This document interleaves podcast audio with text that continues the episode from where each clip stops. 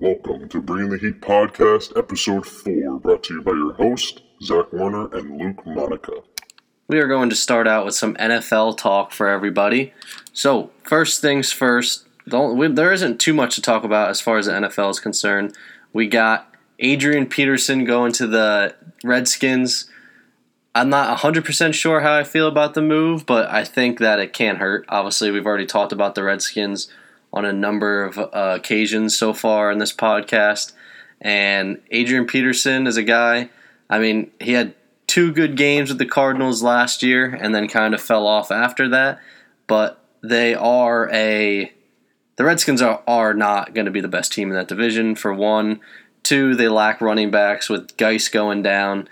They needed another back. Perine. P. Ryan's not bad, though. No, I he's think, not. I think Yeah. Perine's going to get. I, I could honestly see Adrian Peterson after Perine's 100% healthy. Uh, Is he hurt right now, Perine? he was uh, banged up. Yeah, Mm. I could see Adrian Peterson not even making it the full season with the with the Redskins. Truthfully, I do. I think, like you said, he's a guy. I think he's going to be the guy down there. I think he's still he's still capable, more than capable. I think to uh, be an every down back possibly. And he set up good down there in Washington because they have a good offensive line coach. They have a good offensive line. They should be all right. yeah. I mean, Adrian Peterson's definitely a guy that he can be a game changer. It's just we don't really know like what else he has left in the tank. It's it's. I mean, Arizona was a kind of a shitty situation last year. That offensive line was horrible.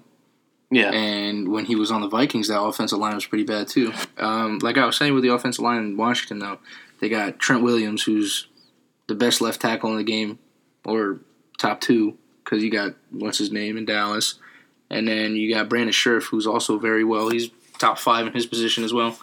I could see Adrian Peterson running for a thousand yards again. I think that's that's a hot take, but I don't think it's a bad take though. I As mean, soon as I saw the news that he signed, I was like, "Yep, signing him to fantasy football," and I signed him right away to my team. I mean, because he's a guy that you know he at, at one point he was defining all odds as far as you know the ACL injury. Then he comes out and he has Twenty arg- arguably the best season of his life ever playing football. After that, after coming back faster than anybody else has ever come back I from think that came injury. back in like six months exactly or Yeah, something. like it was, it, yeah, it was something insane. Like so, but then we're also seeing that in with I heard uh, Dalvin Cook is like kind of the same thing. Like he's yeah, come he's out about to be back. and people are saying that he has looked incredible. So I don't know. Maybe it's something in Minnesota as far as the healing process goes. I don't know what's going on up there, but I don't know. It, probably the elevation, man. I don't know. I don't know. I But don't know. but uh, yeah, I mean, Speaking of Minnesota, though, they, I think they have one of the most slept-on backfields in the NFL. They got um, Dalvin Cook, like you just said, Latavius Murray, and they have uh, oh McKinnon's gone now. Never yeah, mind. San Fran. But that's still Yeah. a good one-two Yeah. punch. Yeah. I mean, especially if Dalvin like Dalvin Cook was a stud, and then I mean, unfortunately, we didn't get to see too much of him due to the injury. Mhm. But I mean, I'm pretty sure didn't he? He lasted a couple weeks or a week, and he did well in that he- week. he lasted almost five weeks, and he was like an every down back. Everybody was just putting up numbers the entire time. Yeah, I mean, I, I like. I think Minnesota is the best team in that division. I mean, and that's coming from a Bears fan. And I, I honestly can't hate the Vikings though. Like they they are their defense is great. Mhm. I I really like their defense. I, I I've always been a Kirk Cousins fan.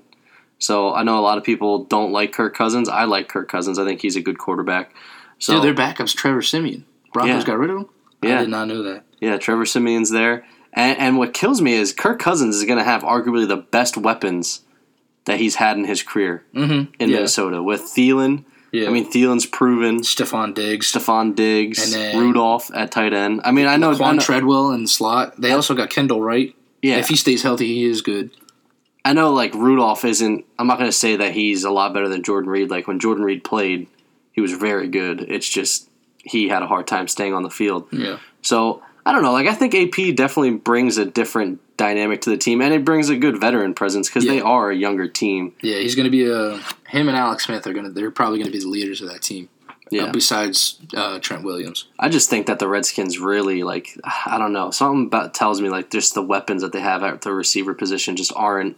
Yeah. I, I like Doctson, but I don't know if he's a go-to receiver, and I like Paul Richardson's good. Yeah, he is. He's, But- he's decent. They're, I don't know. They don't have that big playmaker on their offense. I guess that's the one thing that Yeah. they lack. I mean, I think their defense. I love Ryan Kerrigan. I, I like him a lot, and I, I think Gruden is not a bad coach. I think he's done okay, and Yeah, for he's what alright. he's been given Mhm. in Washington, I think that he's held his own again, and that's not a bad division either. I mean, Yeah, I love what they did on, on defense with the the last two drafts. Last year they went out and got Ryan Anderson. I mean, he's not um, starting every down, but he comes in as their third down rush linebacker. Um, they shored up their front front seven with Jonathan Allen, and then this year they drafted uh, Payne, Yeah, Da'Ron Payne. I think they'll be all right. I could see them going eight and eight, nine and seven easily, which is I think is which solid. is basically the same team they were last year, the last three seasons too. So that honestly though, pr- uh, sadly, probably gets Gruden fired Mhm. because they think that like I don't know uh, why, but they basically think like they got an upgrade in Alex Smith. And Their to me- defense is good. Like I'm looking at it right now. They have Ziggy Hood as their backup defensive end behind Jonathan Allen, and then Da'Ron Payne's nose. Their line, middle linebackers are disgusting. Zach Brown's They got. Zach Brown and Mason Foster. Zach Vigil, he's pretty good as a third middle. Ryan Kerrigan, Pernell McPhee, Preston Smith, Ryan Anderson. Uh, It's a pretty good. What's their corners? They got Norman. Can't Yeah, they forget Norman. yeah, yeah. I know they got rid of Breeland, so I don't know. Quinton Like, Dunbar is their other guy. I mean, he's but they still have DJ Swearinger. Oh yeah, I was pretty surprised when they got rid of Scandrick so fast, Orlando Scandrick, because they signed him, and then like after like not even a month, I think there he was gone. So I think that was a little little, little interesting because think though, he's also 33. 33 is kind of old for corners. It is. I just thought that he would last longer because I think their their depth isn't as great at that position. So I thought that he would have lasted a little longer due to that. But I don't know. I think the Redskins are an intriguing team. Like yeah. so, I don't know. Like it's going to be interesting. They still have Jamison Crowder too. Yeah.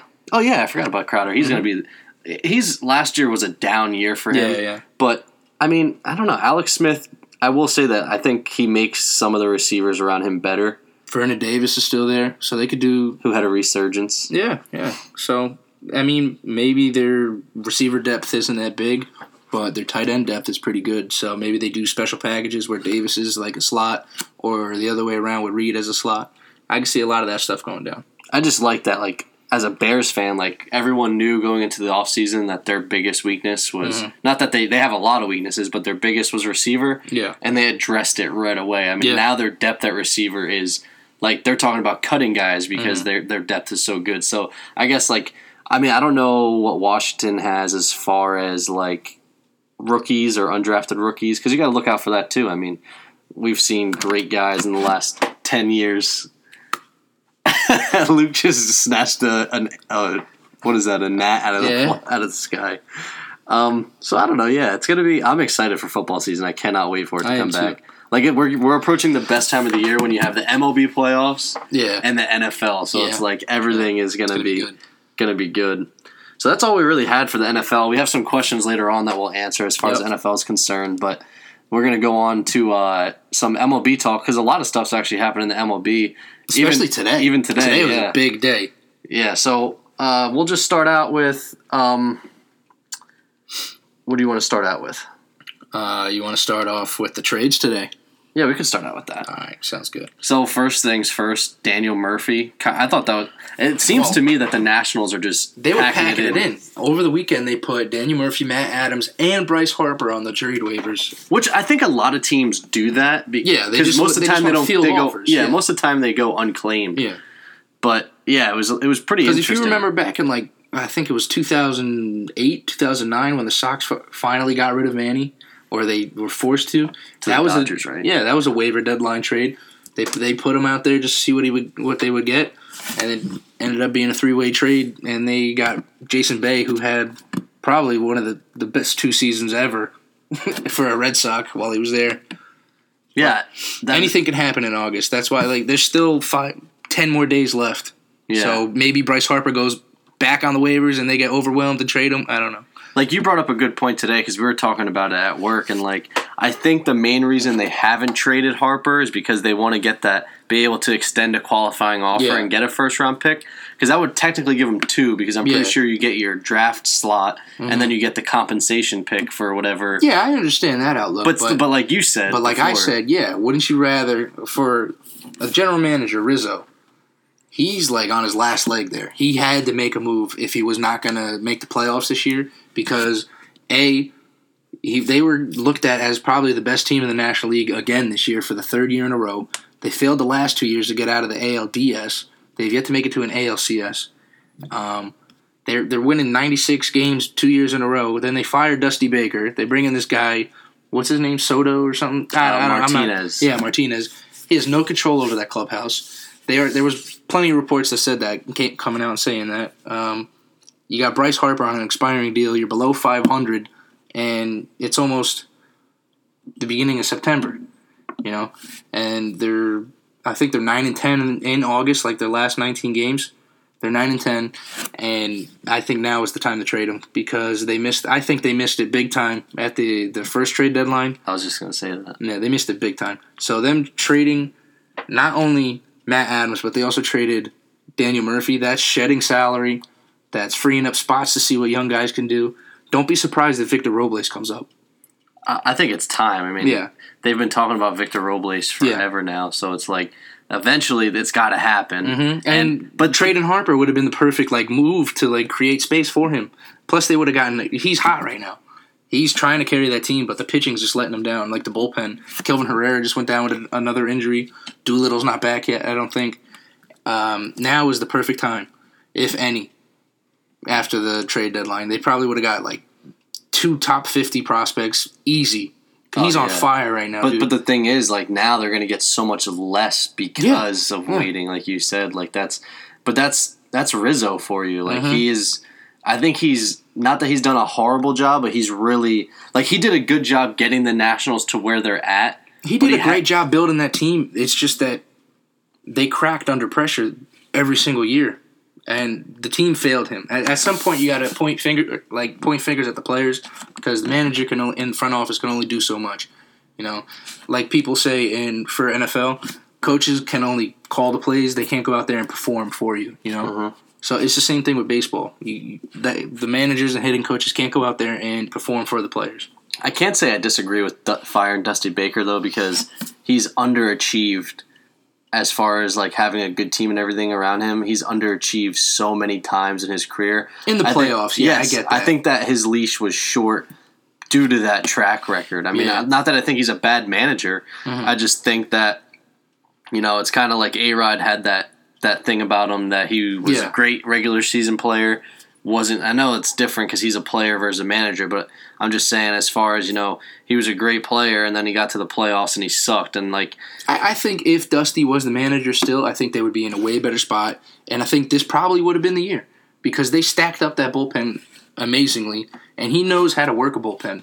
Dusty Baker just for some reason in the playoffs he has brain farts and make dumb, makes dumb calls. But like you said as well, I think it's also players failing Mhm. him rather than him.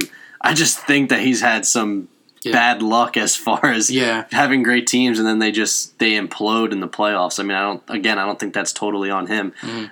I mean, I, I Just think when he was the manager of the Reds, he was running into the Arizona Cardinal or Arizona Cardinals. That's football. I'm sorry, St. Louis Cardinals every single year. Yeah, know?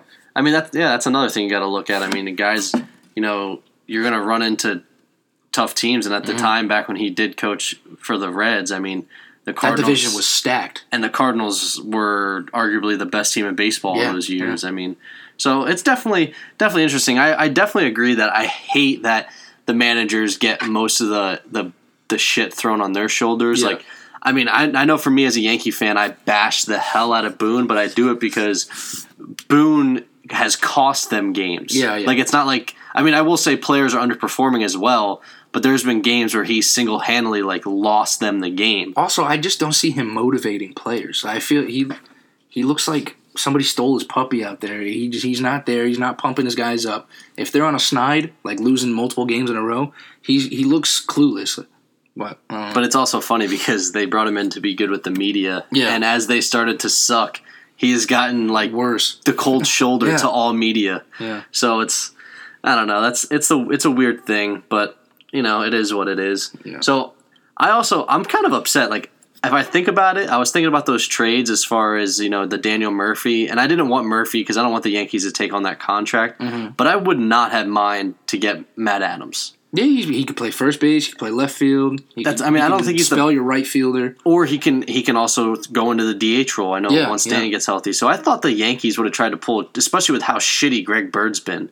I thought that they would have tried to pull a trigger and get I think even like I want to because I know they put Reynolds on. Uh, he was on waivers too. Yeah, I would have taken Reynolds he again. could, he could play a mean third base as well. and he could play good 1st and he's gonna drop nukes. Like, Yeah. I mean, he's not a guy Especially that in Yankee Stadium, he'll pull the ball. he was. a- Well, he was a Yankee once. Yeah. I mean, I would not have minded that either. Like, I'm not even saying go out and get a, a big time, big time player. Make a move that's gonna better your team. Depth wise, Yeah, depth Neil. I don't think I know Neil Walker's been seeing more playing time, and that's due to injuries. But I don't think he's the answer for that. Well, he's he's done better. He has been hitting better. Yeah. But like, if you make a trade for a guy like like Reynolds or or Matt Adams, you can get rid of Cl- Clint Ro- or uh, Robinson. Oh God, Shane Robinson. Shane Robinson, yeah. Yeah, like why? Like he is horrible. He's hitting like 150. Mm-hmm. I mean, they need to just get rid of the guy. Like I, I, I'm not, not. I mean, the guys in the bigs. Like he obviously is a good player to some extent, but he's not major league ready. He's not Yeah. Yankee Stadium material. He's not. He's not a major league baseball player. He's a, like he, Robinson? he could be like a. You said he's not major league ready. He's like 33 years no, old. I'm saying like he's not a major league Oh, yeah, player. no, like he's I a he's so a either. lifetime minor leaguer. Like Yeah, that's I- I what agree. his career is. So that's his. To me, that's his ceiling. Like you know what I can't understand is how the Chicago. I don't, like moving on to the Murphy trade. How do the Cubs continue to afford these giant oh, contracts? I don't know. I asked That you that, team that is- word yeah. today. This Like, team is stacked, you got like Darvish. somehow they're not. He's out for the season. Now we'll get into that, but yeah, Murphy's got. I think I'm pretty sure he's got over 30 million to 50 million dollars left on I think he still has like three years. I think Yeah. he signed like a five year deal, and that was only his second year in Washington. But the big contracts they have on that team, they got Rizzo, they got Lester, they got now Daniel Murphy, they got uh, Darvish. Darvish, who's he's getting, I think, 170 something million, and then Jason Heyward. You know, Who they, they got paid like a lot of money just to play defense. Yeah. and right field, not even center field. all five of those guys have come near or they are over 100 million dollars for a salary. I, I don't understand how they haven't surpassed the luxury forget tax yet. can't forget Quintana. yeah, I mean, he's not a huge contract, but, but he's at least I I think, think he, he was a fifty. Like if he had a he I had a think he's- friendlier I think his annual salary is six and a half to seven point one, something like that. But But those I- I those contracts understand. that don't seem like a lot are kind of a lot when you have five other contracts Yeah. that are a lot. Yeah. Like I don't know. Like, it's definitely I don't understand it. It's like to me it reminds me like the Dodgers were kind of the, that way for Mm-hmm. a little bit there too. So I don't know. It's doesn't make sense to me. me neither. And, but and they're still trading like top prospects. Like somehow they still have top prospects, even though they traded Eloy Jimenez, even though they traded. well, they um, sucked for hundred years. Yeah, I mean that does make you sense. You do yeah. stockpile players after Yeah. after hundred years of not winning a World Series, and a couple years of those were like historically some of the worst baseball teams probably in Major League history. And a lot of their team now is actually homegrown players. You got No, yeah. Albert Almora, Almora, you got Ian Happ, you got Kyle Schwarber, um, Contreras, Baez, basically half their team and half their starters are like homegrown players. Also, another big contract, Ben Zobrist. We forgot Oh yeah, too. which he's I think he's about to be done. But He's hitting 306 right now. no, he's he's a guy that's Yeah. he's a great player as far as like he'll play you anywhere basically, and Mhm. he's gonna hit you for average. Yeah. So I like Zobrist, but I don't know. Like it's a hard like I can't hate the Cubs though. I I don't know what it is, but I like the fact that they're homegrown. They're I like losers, Maddon. man. Yeah, I, I like I like Maddon. So, but I think that this is a team that we I could also see them after winning that World Series going into like a major hangover for a couple years and Yeah. and then like that's a team that cannot spoil the fact that they have three quarters of their team locked up for another like four years. Mm-hmm. Yeah, they're they're I, they're definitely going to be the perennial like winners. They're going to be up there for World Series contenders. But this is also uh, a good segment or a segue into you Darvish. I know we just spoke about his his contract, but despite the heat that he constantly gets about his playoff performance, I blame it on, purely on inexperience in the playoffs. His performance in the playoffs. I think he's a phenomenal pitcher when he's healthy, but he just for for the life of him, he just can't seem to ever like be healthy for a whole season ever. and that would have swayed me to not give him that money. Yeah, as crazy I- it is it, as it Yeah. is, but the, the the Cubs don't strike me as a team that needed him that bad. Mm-hmm. I mean, I know they lost Arrieta, but They should have just signed Arrieta. They're the same age. I think Darvish is one year younger, and they should have just signed Arrieta to that amount of money because that's what he was asking for anyway. well, and the thing is with with Arrieta, like Okay, And he's going out there for the Phillies this year and shoving. shoving. But like his numbers were showing that they were declining, but the only reason Darvish's weren't declining was because he wasn't playing. Yeah, he wasn't like playing. so it's hard to you can't compare the two. Like to me, I would have mm. taken Arrieta with the fact that he plays and he's going to go out there every five days and, And he's going to pitch you nine innings. He's going to spell your bullpen. yeah, Him and Jon Lester are like two of the only remaining maybe seven, eight pitchers that'll get you complete games. yeah, yeah. Well, that yeah, the complete game is like a lost art form. Like Yeah. once you hit hundred pitches, you're out. Which I that that drives me And nuts. Darvish only like I think I've only me personally I've only seen him pitch into the ninth inning maybe twice in his entire career here in the United States. So I would have definitely taken Arrieta over him. Um, as much as I, I we we talk cr- garbage on Michael Kay, I was listening to him earlier today on the way home, and he mentioned this. He mentioned Darvish coming up. He mentioned him always being injured. He mentioned him having playoff woes. He he said basically that the Cubs made a big mistake letting like signing him on for that much money over that amount of time. I think it was seven years, and they missed the bullet by not bringing Arrieta back. or, or they could have they could have not signed either one. Yeah, They probably still would have made the playoffs. And if they don't go to the World Series this year, guess what? This year's free agency has a boatload of freaking talent on it. and somehow the Chicago Cubs never surpassed the luxury tax, so they could have just max offered somebody anyway. yeah, like Chris Sale. they could have went out and just. he he's not leaving Boston. Well, not we, don't, we don't know for sure yet. Yeah, I know. So I don't. I, I truthfully don't see him leaving Boston though. I, I think that he's comfortable there. So, um, How about the Oakland A's, man? oof. These guys are on fire. Yeah, that's. It's hard not to root for the A's. It really is. Like if the Yankees get bounced, the A's are my team. I want them to go all the way. I love them. I they are You've another been talking team. about Khris Davis for like the last five seasons, man. Dude, I he's one. love He, Khris he's got to be one of your favorite players. Yeah, the way you talk about him. I love Khris Davis. He's so underrated. He's not going to hit you a good average. Like there's, he's going to strike out a Yeah. lot. He's going to hit like 240, but the guy's going to hit 35 homers at least a year. And and the last two seasons, I think he's been in the 40s, and he's been close to the top uh, amount of homers in the league. Like, Khris Davis is the definition of consistency. I took a, a long look at his numbers today for the first time, and in the last three seasons, including this year, he his batting average has been, or last four seasons, sorry, his batting average has been 247, 247, 247, and this year 261. So he's getting better. He's also hit 42 home runs, 43 home runs, and this year he's a, above 35 home runs again at 37. And we're not even in September yet. he has the most home runs.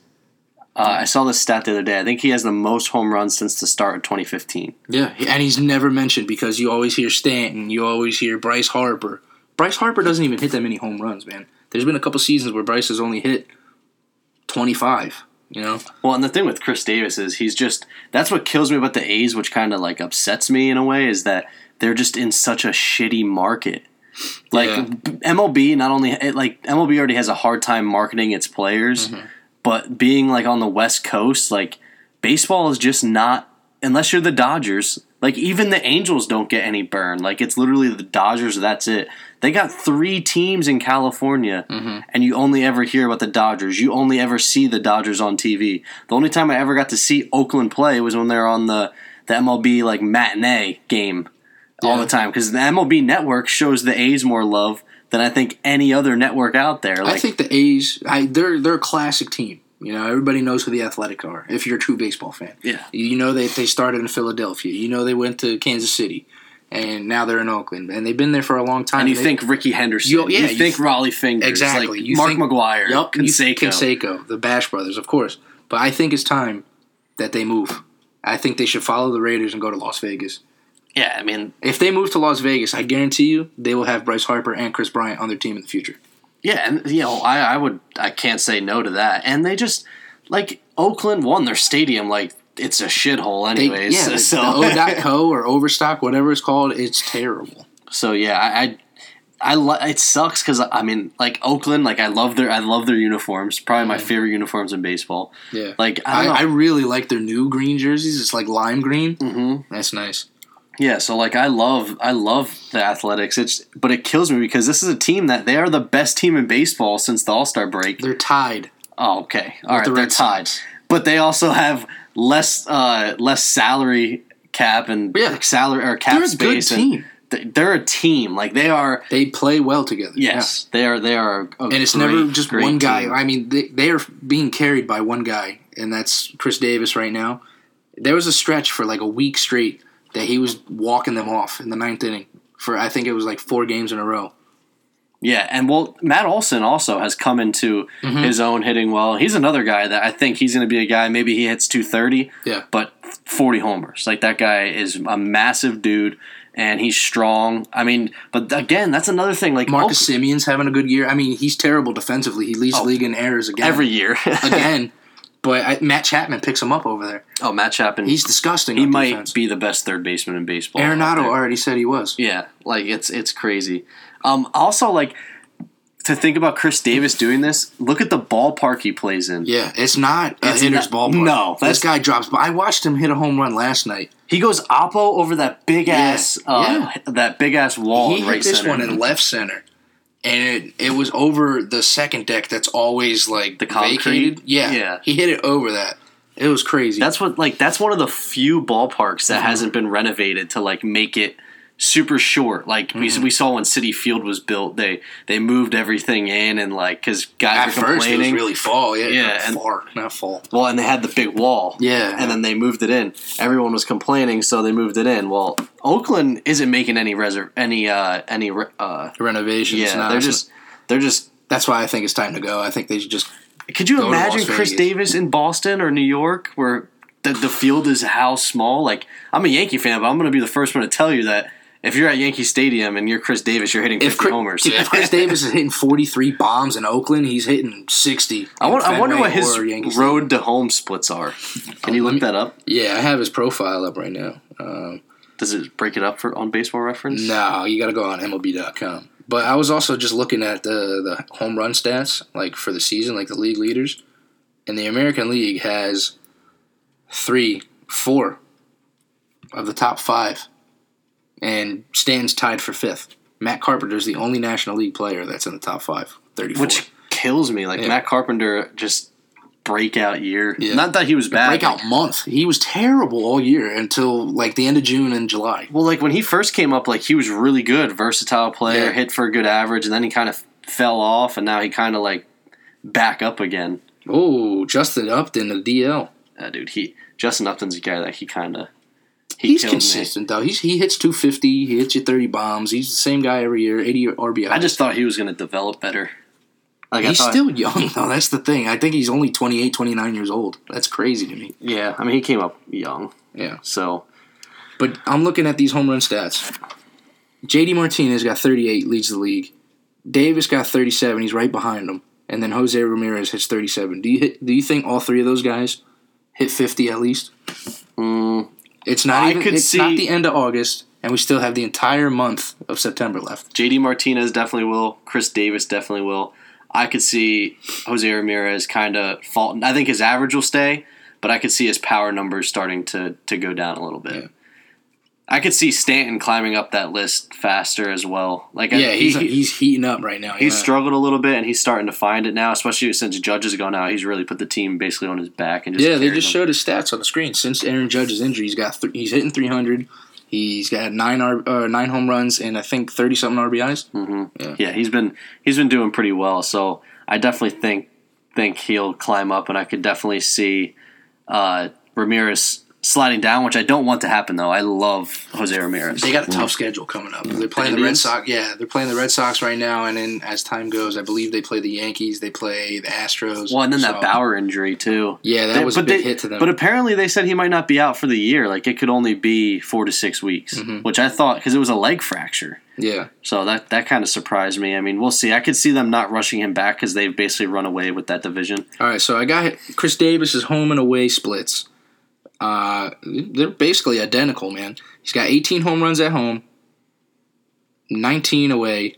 RBIs are 46 home, 53 away, and his average is actually lower away. His average is 276 at the Coliseum, and he's 248 on the road. I was just really more curious about the home runs to They're see if he was They're basically yeah, the see same, if he was hitting more on the road. But that's how you know a dude is. I mean, if you can go out and you can That he's hit, an absolute power hitter. yeah, yeah, he's gonna. I mean, because like like we said, like that field is not small. Mm-mm. Even like uh, as we're watching the Yankee game, like the new Marlins Stadium is not very big or small either. No, that thing's huge. It's a big field too.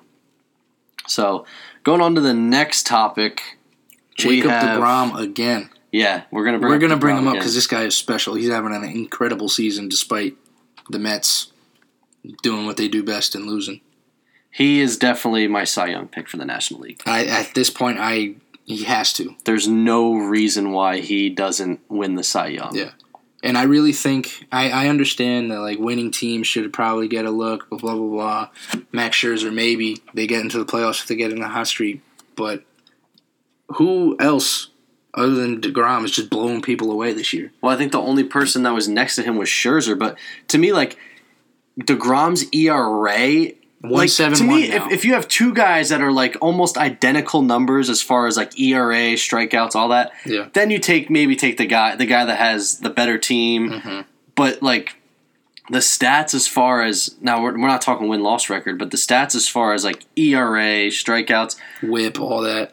like Degrom is to me like ERA is everything. If you're a starter, you're going out there every five days, and then you are just your ERA is is in the one what one and a half. Mm-hmm. Like that's that's incredible. Like there's no reason that shouldn't be recognized and that he shouldn't win the Cy Young. I think that also everyone's outcry talking about how he- how much he deserves to win the Cy Young is going to earn him votes, which rightfully it should because the guy is a horse. Like he is He, he only plays every five days, and he's carrying the Mets. Yeah, li- That's yeah. pathetic as a team. If you're ace, I understand he's an ace, but he only pitches every five days, Yeah. and he's out there winning. He, I think he's won three games in a row.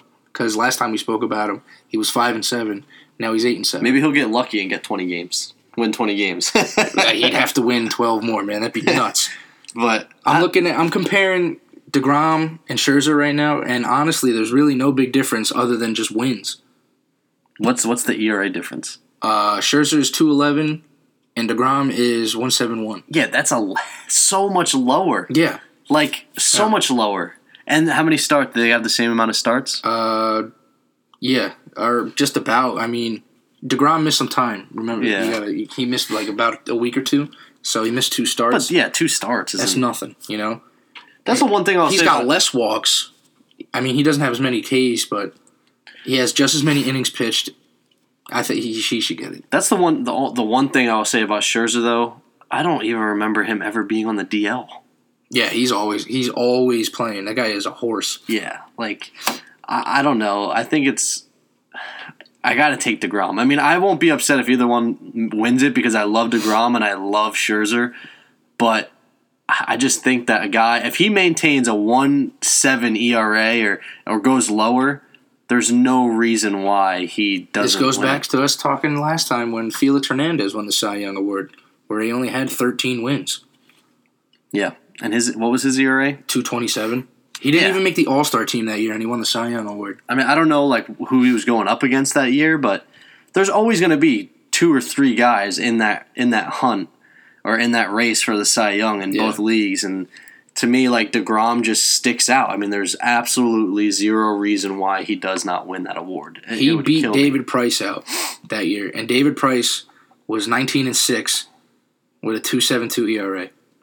So they, they finally recognized the guy that had a Yeah. lower ERA. Mm-hmm. He Which- had way more strikeouts as well. He had 232 and way more innings pitched. And I know this isn't a good way to think, but like think about Degrom on a playoff caliber team. If that, that's his- why I said if what he his got traded to the be. Yankees, he's a shoe in to win the AL Cy Young. I guarantee, it would be guaranteed. It would already be wrapped up at this point. I guarantee you, if he played for the Yankees, like he would have at least 12 wins. He'd have four more wins than what he has now.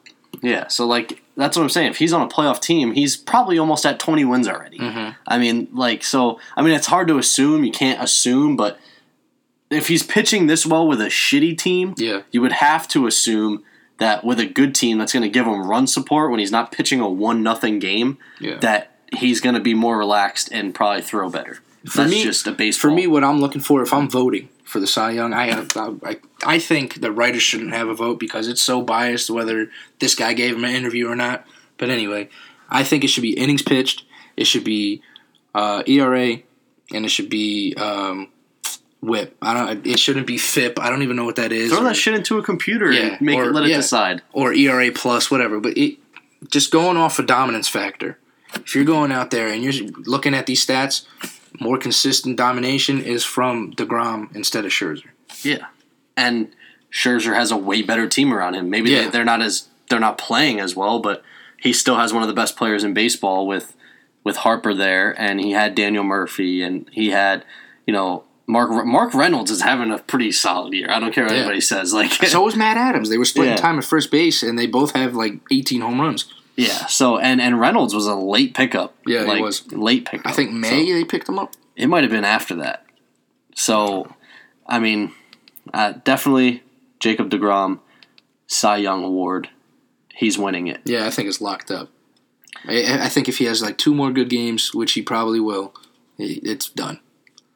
All right, moving on from baseball, we have our last topic of the day as far as sports. Then we're going to go on to fan questions.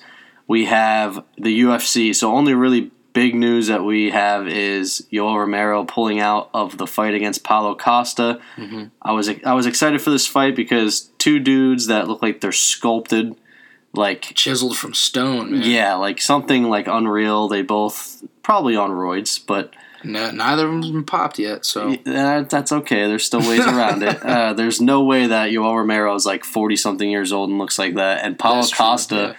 what was he fighting at? He looked like he was like 230 pounds, like a linebacker Yeah, in that fight. fight. They fight at 185, and they both look like they could fight heavyweight. It's crazy. Yeah, so unfortunately that fight got canceled uh, because Yoel Romero had orbital. Yeah, Surgery? He had facial. Re- I don't know if it was reconstruction surgery, but uh, he had Some he sort broke of his facial. yeah he broke his orbital, and um, he had surgery today on it actually, and he had to pull out of the fight because it wasn't going to be healed up in time. Does it say whether there's going to be a replacement or is the fight just canceled altogether? Uh, th- that's still open because Israel Adesanya Yeah, he's been calling him out for a while, and Antonio Carlos Jr. Not a lot of people know who he is. He was on the Ultimate Fighter a couple years back. He said that he would sign up for the fight, so we'll see what the UFC goes. I think Adesanya would be interesting because he's a taller, lankier guy. He, he kind of reminds me of like, uh, He's like Jon Like- Jones. yeah, he's like a Jon Jones with, I think, he, kind of like an Anderson Silva twist to him. Like he's kind of does a little bit of everything. He is definitely not a ground fighter. Like he's a kickboxer. So I think, I mean, and I don't know how much stronger Paulo Costa is than him, but I don't know. It would. I think that'd be a good fight. Yeah. So unfortunately, that fight is canceled. UFC. I mean, I think they just they just went two weeks off of uh like they didn't have any UFC anything for two weekends. And Now we have a fight night coming up soon, but it's nothing real real big. And we up. got uh, the fight night in Beijing. We got Francis Ngannou versus Curtis Blaydes. I know we talked about Curtis Blaydes possibly fighting Stipe, but uh, it looks like they found him about. if he beats Francis, he'll be in line for the belt. I would I would agree, but at this point, is Francis Ngannou really like What do you uh, think a, if a he yard mark? You know, if he loses this fight to Curtis Blaydes? What happens to Francis Ngannou? I don't think he gets cut, but I think like the hype definitely got to his head. He he's a mental midget. Yeah, you saw in his last fight against Derrick Lewis, and he just he threw six punches all fight basically. He was so like scared, like he was, He was scared, to get He was owned. stiff. He was And Francis Ngannou is a guy who's so strong. Yeah. Like he has to understand, like one punch, he can do what he did to Overeem, and His he just toes are still curled. he just doesn't get that. I think he he was just so mind blown at the fact that Stipe, like the Figured thing, him out. That was it. Well, the thing is, though, like Ngannou killed Stipe in the first couple of minutes with punches, and Mm-hmm. like Stipe was just unfortunately he wasn't able to do that against Cormier, but he was able to withstand that that there was that flurry of punches, and then well, you know what? We brought up. I don't mean to cut you off, but we brought up Israel Adesanya. He's fighting. he's fighting Uriah Derek Hall. Brunson. Oh, I thought it was Uriah Hall. Derek oh, he's fighting yeah. Derek Brunson. Yeah, They- oh, they just scheduled it. yeah, they did. November third. They also scheduled Weidman versus Rockhold too. I thought Weidman would have been retired. I think if Weidman loses this fight, he's going to retire. I He's, think- he's been on the yeah. down. If Rockhold loses this fight, he might retire, too. He's moving up to 205. He's been flirting with that idea. Uh, he's been just going back and forth with Gustafsson online on Twitter, just jabbing at each other. I think that November third card is going to be really good. You Yeah. got- yeah. You got Rockhold versus uh, Weidman. You got Derek Brunson versus Adesanya, and I'm pretty sure that's the the card that Poirier's fighting Nate Diaz at. Oh, well, the UFC tends to put out better cards in the winter. Mhm. There's always that one really, really good card in Yeah. the summer. Like we had it already. It was in Mhm. July. And then they have in the wintertime, it's like almost every pay per view is stacked. Yeah. So I don't know if they like do that on purpose because Saturday there's no football really unless you're watching college, Mhm. and by Saturday night college football is over. Yeah, that November 3rd card is the one with Poirier Diaz. That's going to be a nasty card. Looks like we're going to see it.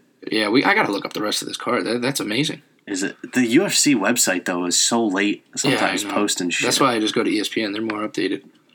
Let's see. Uh, ooh, Kamaru Usman. That guy's he, he's on fire. That guy. I don't know. I think the UFC. I mean, oh, and this weekend's Gaethje and Vick, and I love Gaethje, but that guy is something else. And then we have Woodley Till coming up September eighth. Ducey, if you're listening, I can give you some betting advice in the UFC. we already, we already talked about how. Speaking of how good I Ducey, uh, he'll be one of our segments later on in the show. He's going to be. Uh, what are we naming this segment? we Doubling down with Ducey, or we're leaving that up to the fans? Well, we're thinking about doubling down with Ducey, Mhm. but in the segment, which we already recorded, we think that, well, well, I said that the fans, if you guys want to tweet at us some names for it, we'll consider them and we'll run it by Ducey. And if Ducey doesn't like it and we like it, we'll do it. but, uh, yeah, so we have Ducey coming on soon. We also have our first ever interview as well. So, Stay tuned for that. To wrap up MMA talk, like we were mentioning, that November 3rd card is stacked. There, I just saw another fight. It's Jacare Souza versus David Branch. It's basically a whole, an entire like card of middleweights.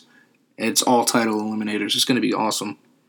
all right, well, we're going to have to go see that. Well, maybe we'll throw some some betting odds down. Maybe we'll have T-shirts by then.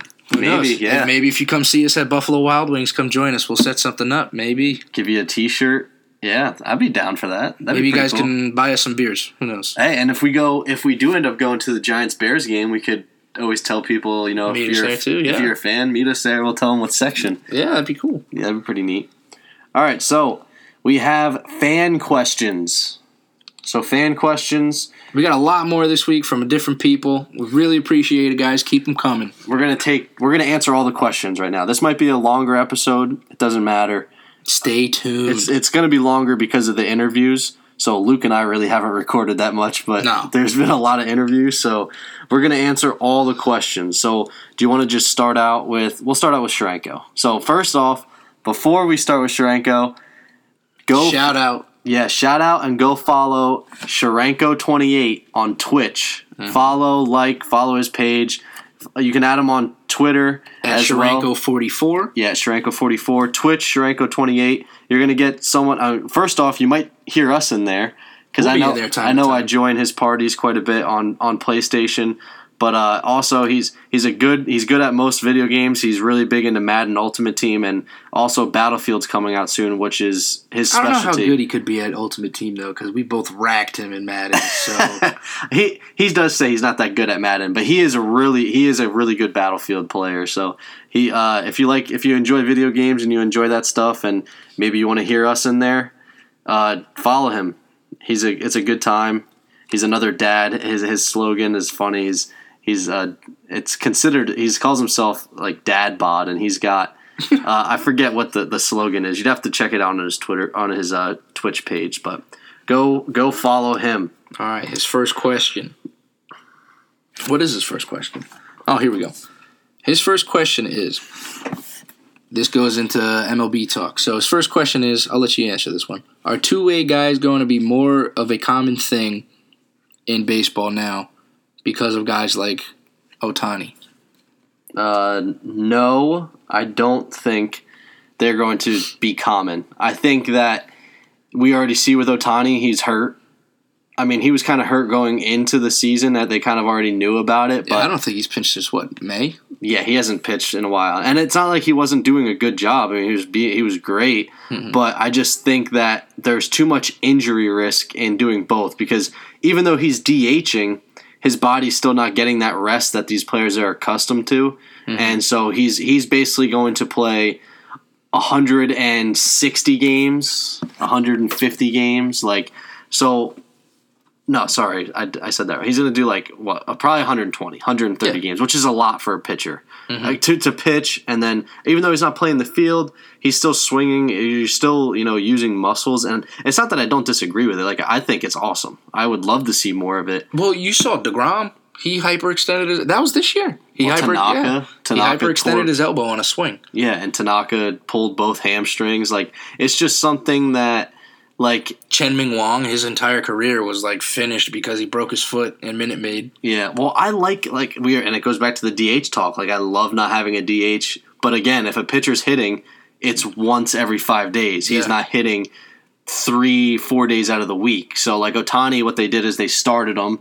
He would get a day rest after the start, then he'd hit for like two days or And whatever, and the then one before his pitch. yeah, too. Yeah. yeah, but it's still to me like it's just not enough for them. I mean, I think again, I think it's awesome, Mm-hmm. but I just think when you invest so much money into a guy, it's gonna be like they're gonna be more hesitant to do that. So and and, and as the contracts go up, I think it's just gonna lessen the, the- what they do. Like you said, they're gonna. I think the DH will be installed in both leagues. I think at this soon. point it needs to. That way they can have the possible role of the two way guy. Yeah, Because, like you said, Madison Bumgarner, maybe they want to plug him in as an everyday DH. Who knows?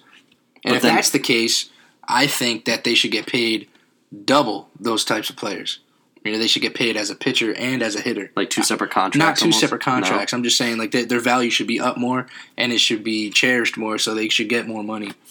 Yeah, I don't. I think it's interesting. Like I love. Like I'm not gonna lie. Like when I saw Otani was hitting, like I I would tune into way more Mm-hmm. Angels stud. games this year just to see Otani hit and then to see him pitch because he was good at both. Let me ask you a question. So if Otani stays consistent with this two way stuff and he becomes like an absolute star hitting and pitching, are you gonna who would you rather pay the three hundred million dollars to? Otani or Stanton who is now an everyday DH?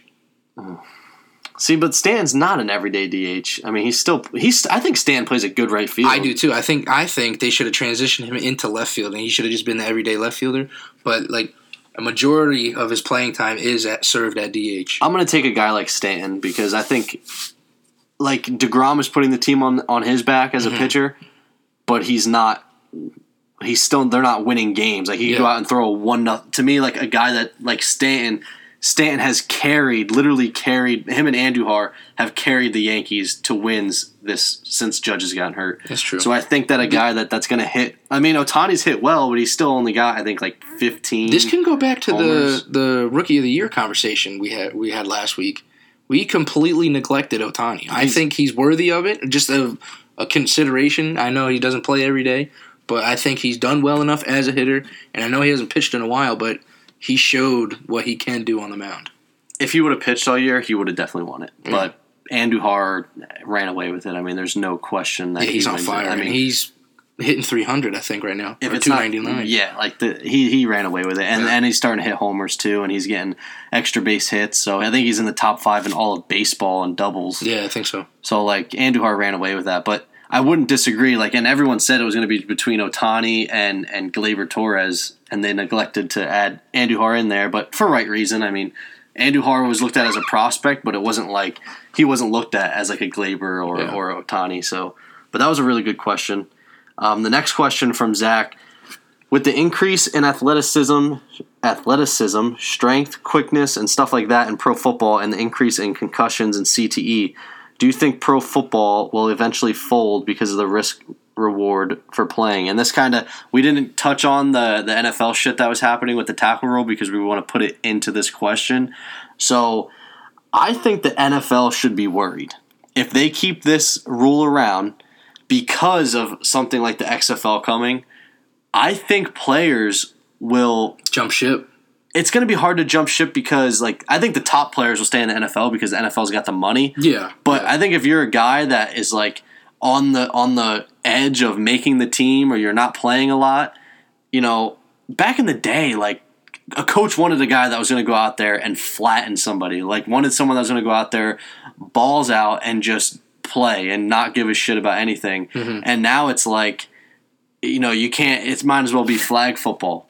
So, I don't know, like I think that it's I think the NFL should be worried if this rule doesn't get changed or revised mm-hmm. before the start of the NFL season. Yeah. it's gonna be. I think the NFL's in trouble. I think they'll definitely look into they at this point they have to look into changing the rule or revising it or something.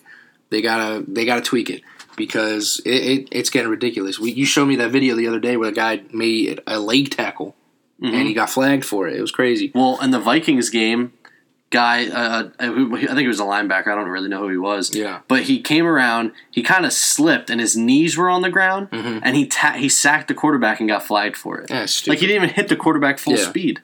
But So, uh, going towards like the the injuries and whatnot, and like all that uh, with the risk reward, I don't think that the NFL will fold because technology's getting better, equipment's getting better. They're coming out with better helmets. They're coming out with better shoulder pads.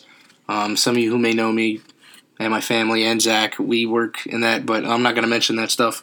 um, yeah, I, I, I don't know. I, I don't think, and also you got the fans. They, it, it drives. It's a eight billion dollar, nine billion dollar industry As much as like and there's more more leagues coming out giving professional players more of a chance to play. You got the XFL, like you said, in 2020 coming out. There's another league um, coming out, the AAFL, that's coming out soon as well. That's I think that's going to be successful. The XFL is probably going to be successful this time around. It depends all on marketing because people love football, and regardless what fans say, it's not what they think.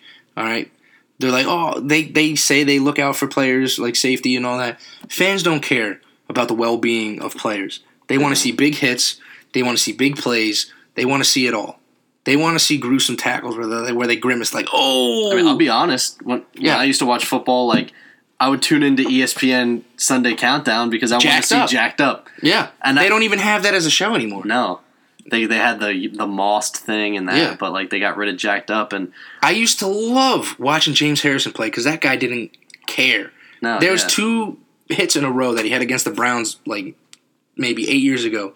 I'm pretty sure he ended Mohamed Massaquoi's career before Massaquoi chopped his hand up. um, yeah, he would just nail people, whether it was excuse me, whether it was helmet to helmet or just clean hits. And also, the, these guys know what they're getting into. They've been playing football since they were little. It's literally impossible to tackle without your head. If there's somebody out there that could teach these guys how to tackle without using their head, please, please go to the NFL. And it's way too hard to like teach Yeah. a guy how to tackle right, and then you're in the heat of the moment. Like, but just listen or just like ask these guys how they were taught how to tackle. They were always taught put the head on the ball and wrap around. You're still using your head, you Yeah. know. And as a running back, you're taught to lower your head or get lower than the other guys. You, it, it's, also- it's you can't prevent it. okay, is there going to be offensive penalties for lowering your head and trying to truck somebody? there's a rule in place that says running backs and receivers or anybody carrying the ball that's toting it, they're not allowed to lower their head. That never gets called. And we also saw a, a big uh, block by Jarvis Landry, uh, crackback block or whatever, Mm-hmm. that never got flagged. So, I mean, they're so focused on on the defensive end of the ball, but Like- all these all these new rules coming out and all these penalties, they benefit the offense. It's crazy. There's Yeah. there's no rule that benefits the defense. Defense is going to be a foregone conclusion in the NFL if they keep this up. and well, they finally implemented the offensive pass interference, which never gets called. Yeah, it still never but, gets called. but they they And I think the made it known. defensive pass interference is stupid nowadays too. It used to be where you could hold the guy for five yards. I don't even think it's that anymore. It's the NFL. That's the thing. Like, and people can t- you can try to tell me that you're not going to watch it. I'm sorry. You on Sunday, you're going to watch the NFL. I don't care what you say. Mm-hmm. You're going to watch it, and you're going to like it, and you're just going to bitch about it though the next day about how shitty that call is. And people are complaining now that like this rule's affecting football so much. It's the preseason. This is the time where they try new stuff. Yeah. You know, they they last year or two years ago they tried the new field goal rule. They tried the new kickoff rule. This is the this is the time to experiment all that. By the time regular season comes around, eh, that's all going to be forgotten. Everything's going to be tweaked. It's all going to be better for the fans' experience and for the players' safety. So everybody freaking out about this, just relax. Like Aaron Rodgers said, relax. R E L A X. But it is a shitty rule, and it does suck, and I won't I won't disagree with that. Yeah. But definitely, it's still early, so it'll be better. I, I, I the NFL is, you know, and if and if it doesn't get better and it's a shitty year, dude, we made it through a year with those shitty refs when the NFL was on lockout. So Yeah. the refs were on lockout. So we'll be okay as fans. And then Sharenko's last question. It's a quick one. We don't have to like dive too much into it. He wanted a hot take on the college pitchers throwing to parents.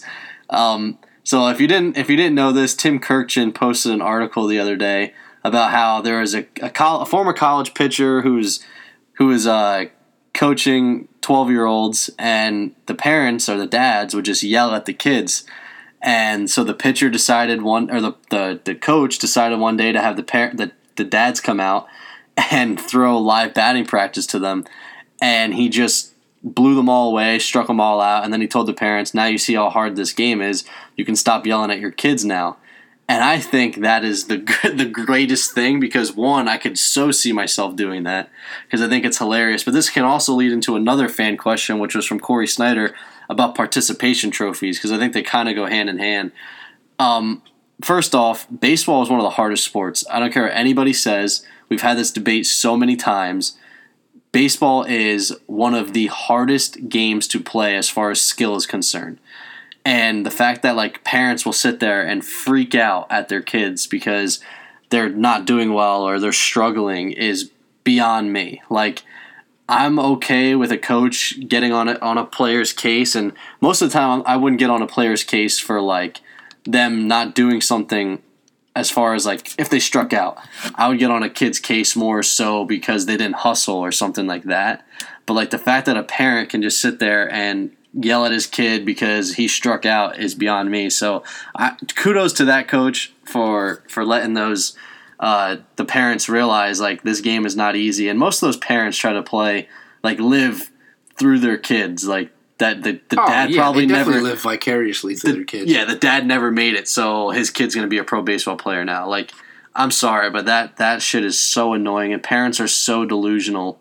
And I coached, I coached the the 12, 11, 12 year old level before, and I see how it is, and it's Mm-hmm. Yeah. it's it's rough. Like it's I. I coached with your father-in-law, and we saw there. There's parents out there that think their little ray of sunshine is the greatest player of all time, and they're not. And it's to the point where like if you're in high school, you need to learn at this point that like your kid's not the greatest. And that's why I think participation trophies are the stupidest thing ever because everybody gets an award instead of just shining the, the light on one guy that was actually the bright star of the, the team. I think that's the dumbest thing ever. yeah, and like I don't care what you say, like The next step, you know, is they're they're going to take away all the awards in the NFL, the MLB. They're going to Yeah. take everybody's soft nowadays. It needs to stop. Like the MVP award, it's not going to be a thing anymore. It's going to be the most valuable team award from now on. It's stupid. What else? I, I kind of compare it to this. All right, so everybody gets a trophy. Does that mean everybody gets a college degree? Yeah, Does that, does that I mean it's everybody gets a high school diploma? It's uh, well, technically they do. If you drop out, just get a GED. But, But like, it's like if you know if everyone gets an award, then what do you have to work for? it's like, stupid. Like, Everybody, everybody's seeking handouts nowadays, man. Nobody wants to work for anything anymore, and that's the problem with this generation. I, I, I, speak on like I'm friggin' fifty years old, but it's the truth. no, like the way we grew up, like we had to work for what we wanted. Like if you wanted to succeed in a sport, you had to go to the gym, you had to work out. If you wanted, you had to put the time in. You, if you wanted to win anything, and it's like these kids nowadays, they just expect, oh, you know, I'm gonna get ice cream after the game, so who really cares? Like, Yeah. and that kills me. Like, just. I, I agree. Go play and have fun, but don't expect if you're not putting the work in. Don't expect for it to be handed to you, and that's what kills me. And that's I just bring that up every time. So if everybody gets an, an award or everybody gets a trophy, then that also means everybody gets a college degree. Because then I, that means I, I didn't have to go to college or I didn't have to work towards my degree because everyone should just get one. Everybody should just be a pro- uh, professional athlete then. At this point, Yeah. So it's just it, it's so stupid. I cannot stand it. It drives me nuts. But it is what it is. I mean, we'll we'll kind of see what happens as far as time goes on, but I don't see it changing anytime soon. It's it's ridiculous. So I had another we have I think two more questions for as far as fan questions. Three. First question now Snyder's asking me fantasy questions. He's only asking because I won the league last year. He's trying to dethrone me. Not gonna happen. But who who are you taking number one overall in fantasy football draft this year?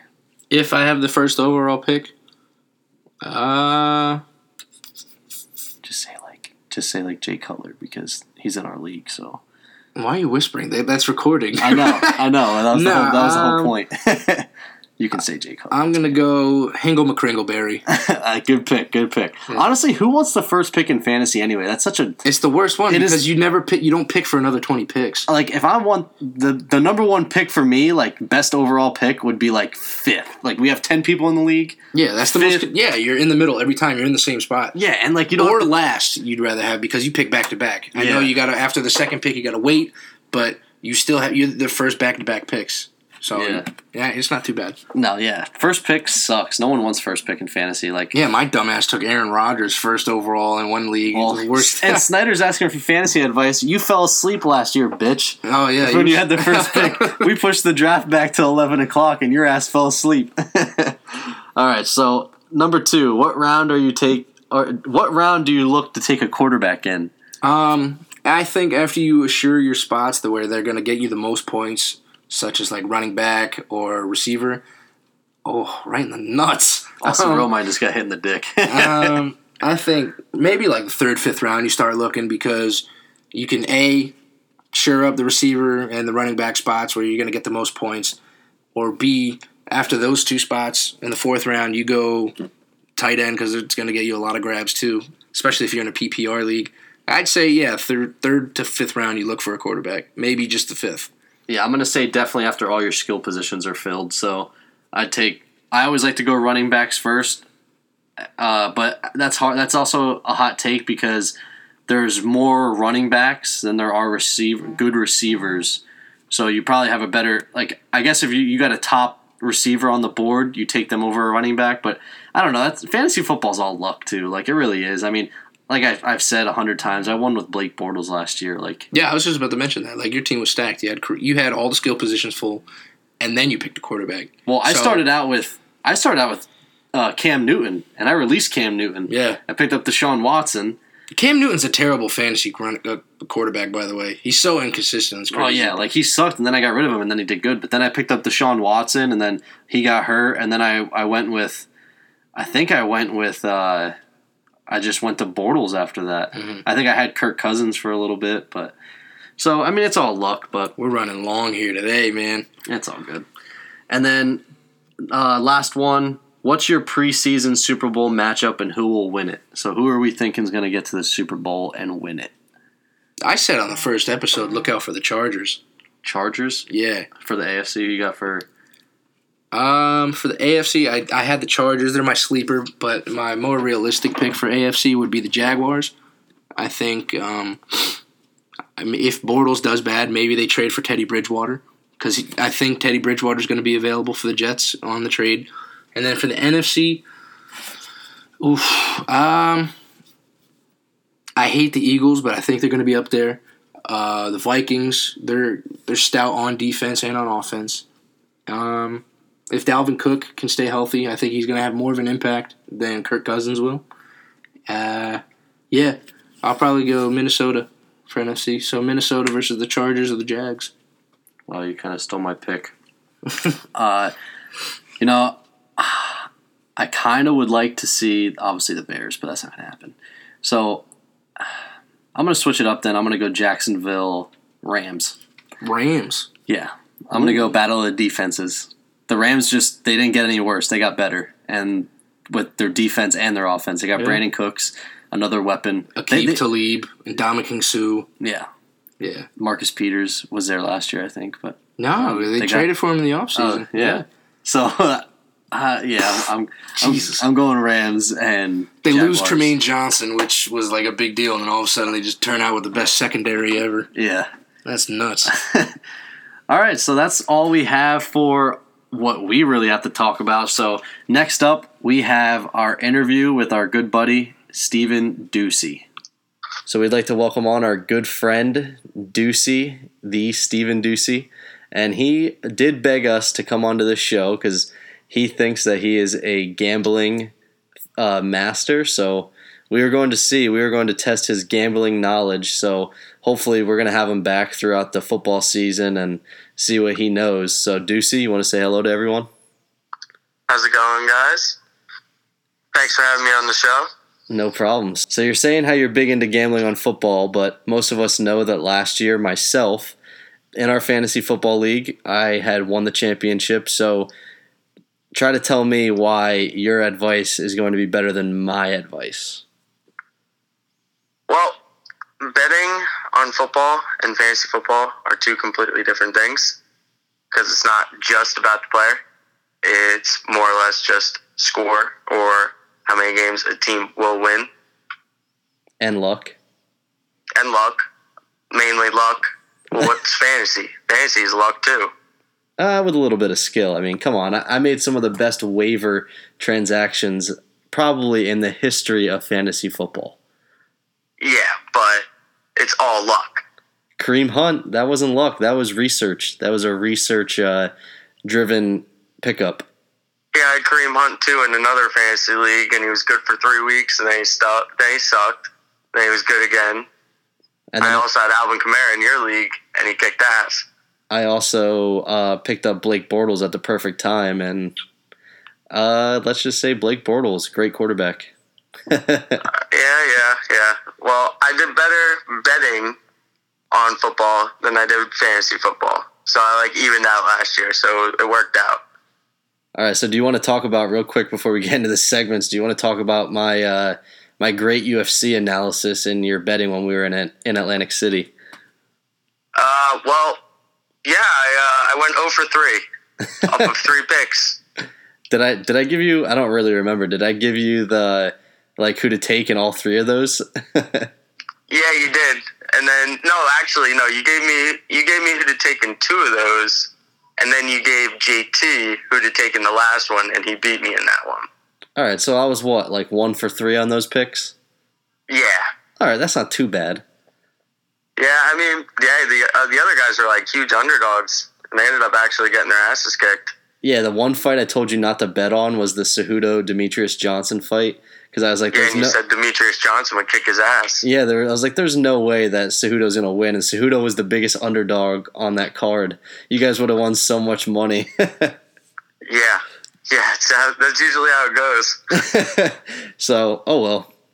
So I guess uh, you're never gonna take UFC uh, betting advice from me again.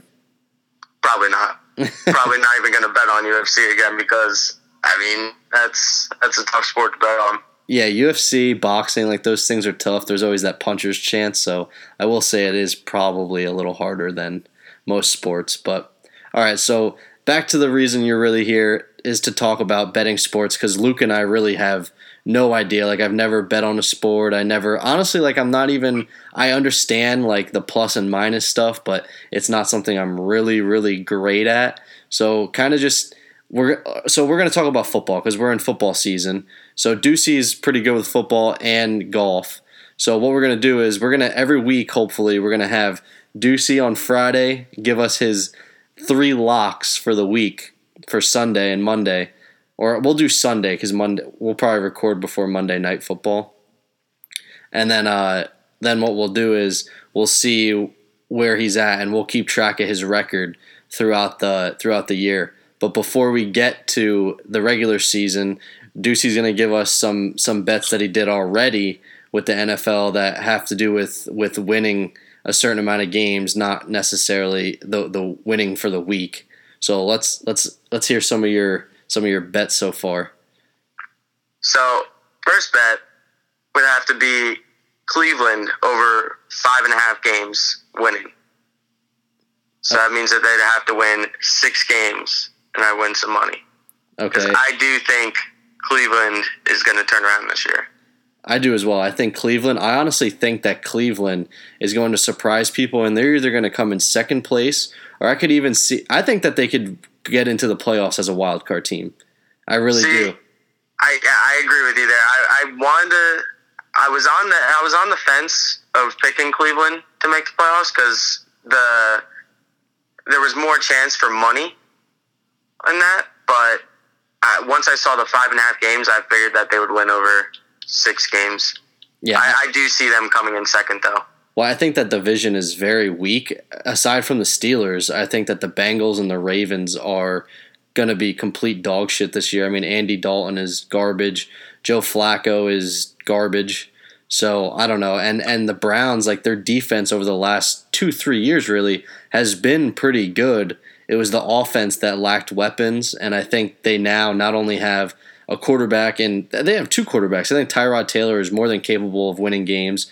But then you also have Mayfield, who is, hasn't looked bad, and then they have weapons now at receiver with Landry, Josh Gordon's back, possibly adding Dez Bryant, as we talked about in the last podcast. So I think Mm-hmm. that that they definitely have the weapons now, and don't forget David Njoku. So and and they got Carlos Hyde. So I mean, Yeah, I think I, I think they're going to be really good this year. I, I I heard that they put Dez on the back burner, but who knows? I think that's more or less just like a hard knocks thing. They're kind of like I think it's taking it gonna, on. I think it's going to happen. I think that they're just right now is like contract things because Dez thinks he's probably worth more money, but eventually he's either going to play and he's going to play for the Browns or he's not going to play at all. I mean, like I said in the last podcast as well, he had the Saints had reached out to him who are. I mean, I think the Saints have a, the possibility of going and going to the Super Bowl, and he turned that down. So, I mean, it's going to be a little interesting to see where he lands. I think he either goes to Cleveland or he's going to be out for the year. I agree. I, I don't think he'll be out for the year because I think a wide receiver will get hurt, and then I think someone will pick him up. But I, I think he was just looking to see what he could do to show that he still deserves to be in the NFL. And I'm not like a huge Dez fan, huge fantasy Dez fan, not the person, but Yeah, so I, I don't I don't know. I, I, I just I don't think Baker's going to play at all this season. uh, I think he'll play. I think I can see Tyrod Taylor maybe you know getting hurt for even if it's only for like half a game. I could see. I think Mayfield's going to get in the game some way somehow. He's going to be. He's going to play. I, I, still think that they're going to kind of hold him off for a whole year. I think they're more or less just going to put him as a red shirt, let him learn the system, and then put him in. Because I think if they, I think they don't want to screw him up like they have with all the other quarterbacks that they've had. Uh, it'll it'll definitely be interesting. I think the Browns are definitely, and this is exactly why they're on Hard Knocks, is because they are the most intriguing team. They have definitely the most buzz around them than any other team. So it's going to be uh-huh. going to be an interesting year for the Browns. So what else? What other picks do we got? I also have Baltimore under eight games. Which I already talked about because they're going to be complete dog shit. I think their best chance to win is with Lamar Jackson, and that's because he's versatile and they have no weapons on offense. Their their Yeah. offense is complete garbage. Yep. I, I honestly, I don't see Crabtree doing that well there. I see, um, was it John Brown? I Yep. think Yep. from the he's from Arizona. I think he's going to do well. Supposedly he's having a really good training camp. Yeah, My thing with the Ravens is they have a very tough schedule. yeah, yeah. I mean, I don't know. Like Flacco, Flacco is just not the same dude. Like the year that he they won the Super Bowl, he was great, but since then he's he's kind of really declined. And I don't know. I think, like I said, I think Lamar Jackson. Do I think that he'll be great? No, but I think he gives him the best chance to win because you can open up the playbook. And with Flacco, I mean, he's not. I, won't say he's not athletic. Like he can evade pressure, but he's not Lamar Jackson. So. So what do we got for the third one? I got the Rams under 10 games.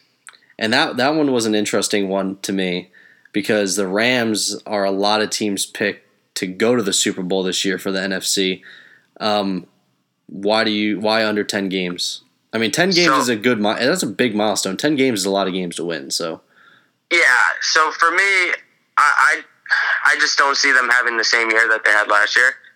I mean, they did make a lot of moves in the offseason, a lot of good moves, in my opinion, but I, just don't see them having the same year. They have, they also have a pretty tough schedule, in my opinion.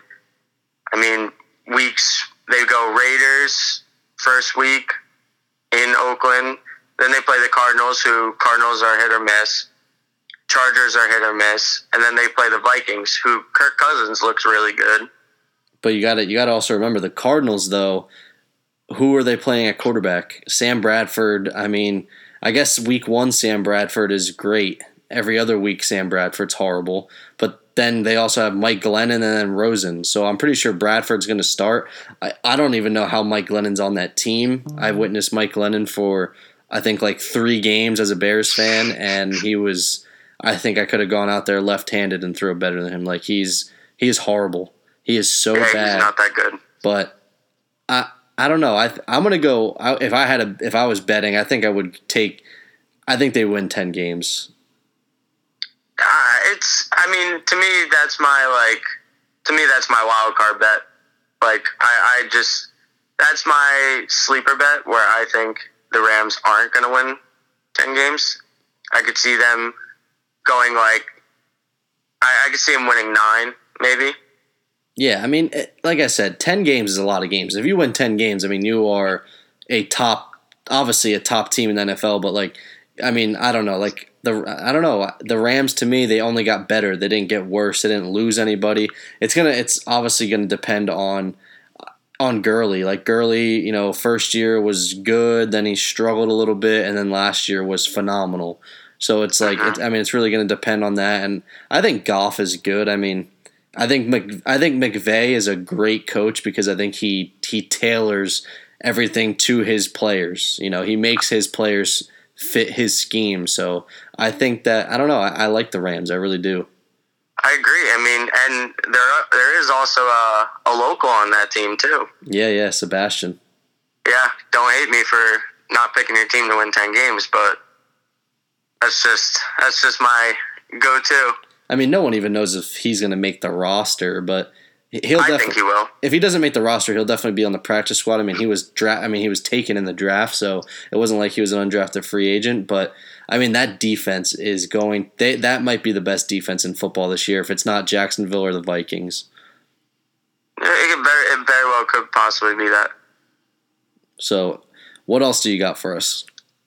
Uh, my other like sideline pick would possibly be uh, the Colts, which is uh, plus or minus six and a half.